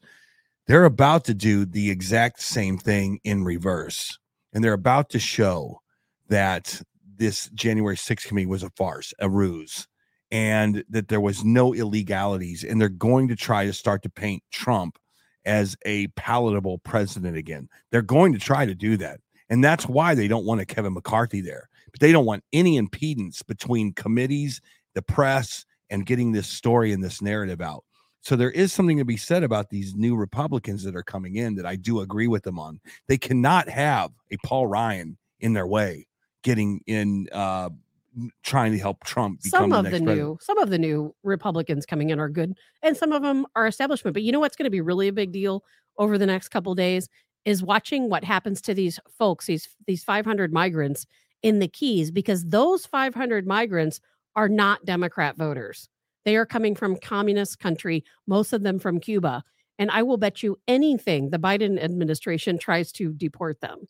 Well, well, now you say that, I'll just throw this out there. A lot of Cubans in Miami are starting to vote Republican. So I don't absolutely so because they don't want socialism in their face anymore. They're, They're like, not- enough. they're not Yeah, democrat done with that. voters Yeah, they're done with that. They've so- played that game before. exactly. So we'll have to keep an eye on I mean, we're not. I don't think we're any of us are experts in geopolitical politics by any stretch of the imagination, but we can definitely see the fabric starting to get drawn up here. And um, no, and, and just to surmise, I think everybody in this room is like, if Trump would have just shut up, done his job, had a good family structure in the White House, a good policy, he had But he had that. he he did he because Mitch McConnell hated him. Uh, Well, uh, Romney hated him. The establishment hated him. Of course they did. Republicans Of course they hated him. I was taking family literally. Oh, right, right. and he was attacked for that, which was just ridiculous. But there, but the soccer moms that are Republican-ish will vote for a DeSantis with the same policies, and I, that's all I'm saying. And I'll leave it there. Trump is if he can pull his uh eighty thousand people stadium tour together this summer, well, he might be the next president of the United States. You don't know. We'll see how, how see how that goes, and maybe someone in his PR team can rip his his I think cell every phone away from Oh, him. really? every ticket As he's sale should older sound like a vote. Hell no. You don't think so? Every Are you- ticket he sells should be counted as a vote. Oh yeah, He'd definitely win. I think something's going to happen between now and then that will keep him from running. Yeah, I I'm- don't think they will ever allow him to run again. I who's they? They being the powers that be, the puppet master, the the elites. I'm not going to say Democrats because Not it's a combination of No, I Republicans and Democrats. When you get up to the top tier, they're all on the same team. And those are the puppet masters. I feel like I gotta go take a shower after she just said that because I feel cre- it's so it's just so creepy. Well, because it's the truth. At the very top tier, Republicans and Democrats are They on gotta the get same it team. together. They got to become the army Mhm. ants that the Democrats are. If they don't, the Democrats will eat them alive. I can't believe that's funny. You that's the funniest thing of the show. You said you called Drew an army ant. Well, he's an army ant. He's a murder hornet. He's a he's a uh, a, a lemming. They all follow each other. Any species. Department of Justice will try to stop Trump. That coming from John. Glenn says truth. Establishment. DS Swamp Puppet. Masters. That's right. Carlene. Robert says Tabitha's correct.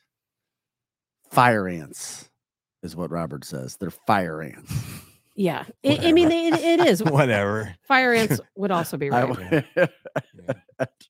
Well, we appreciate everybody joining us today. Uh, Dr. Tony Colucci, the Detroit Red Wings doctor, joined us in our first hour to talk about what happened with the incident with um, Damar Hamlin and um, how he had dealt with that before saving former Detroit Red, Red Wing Jiri Fischer on the ice back in 2006. We had Andy Polacek talking about the kind of uh, nefarious, to use Eric's word, activity that goes on with voting and how we could change it, not only in the state of Missouri, but across the country. And then, of course, we just had our talks about what's happening with the Republican Party today. What time will Kevin McCarthy be uh, elected in as the Speaker of the House? Do I almost, that, I almost feel like we're doing over and under betting right now. What's the over under? What's the odds? Because I mean, right now, the odds are 100%.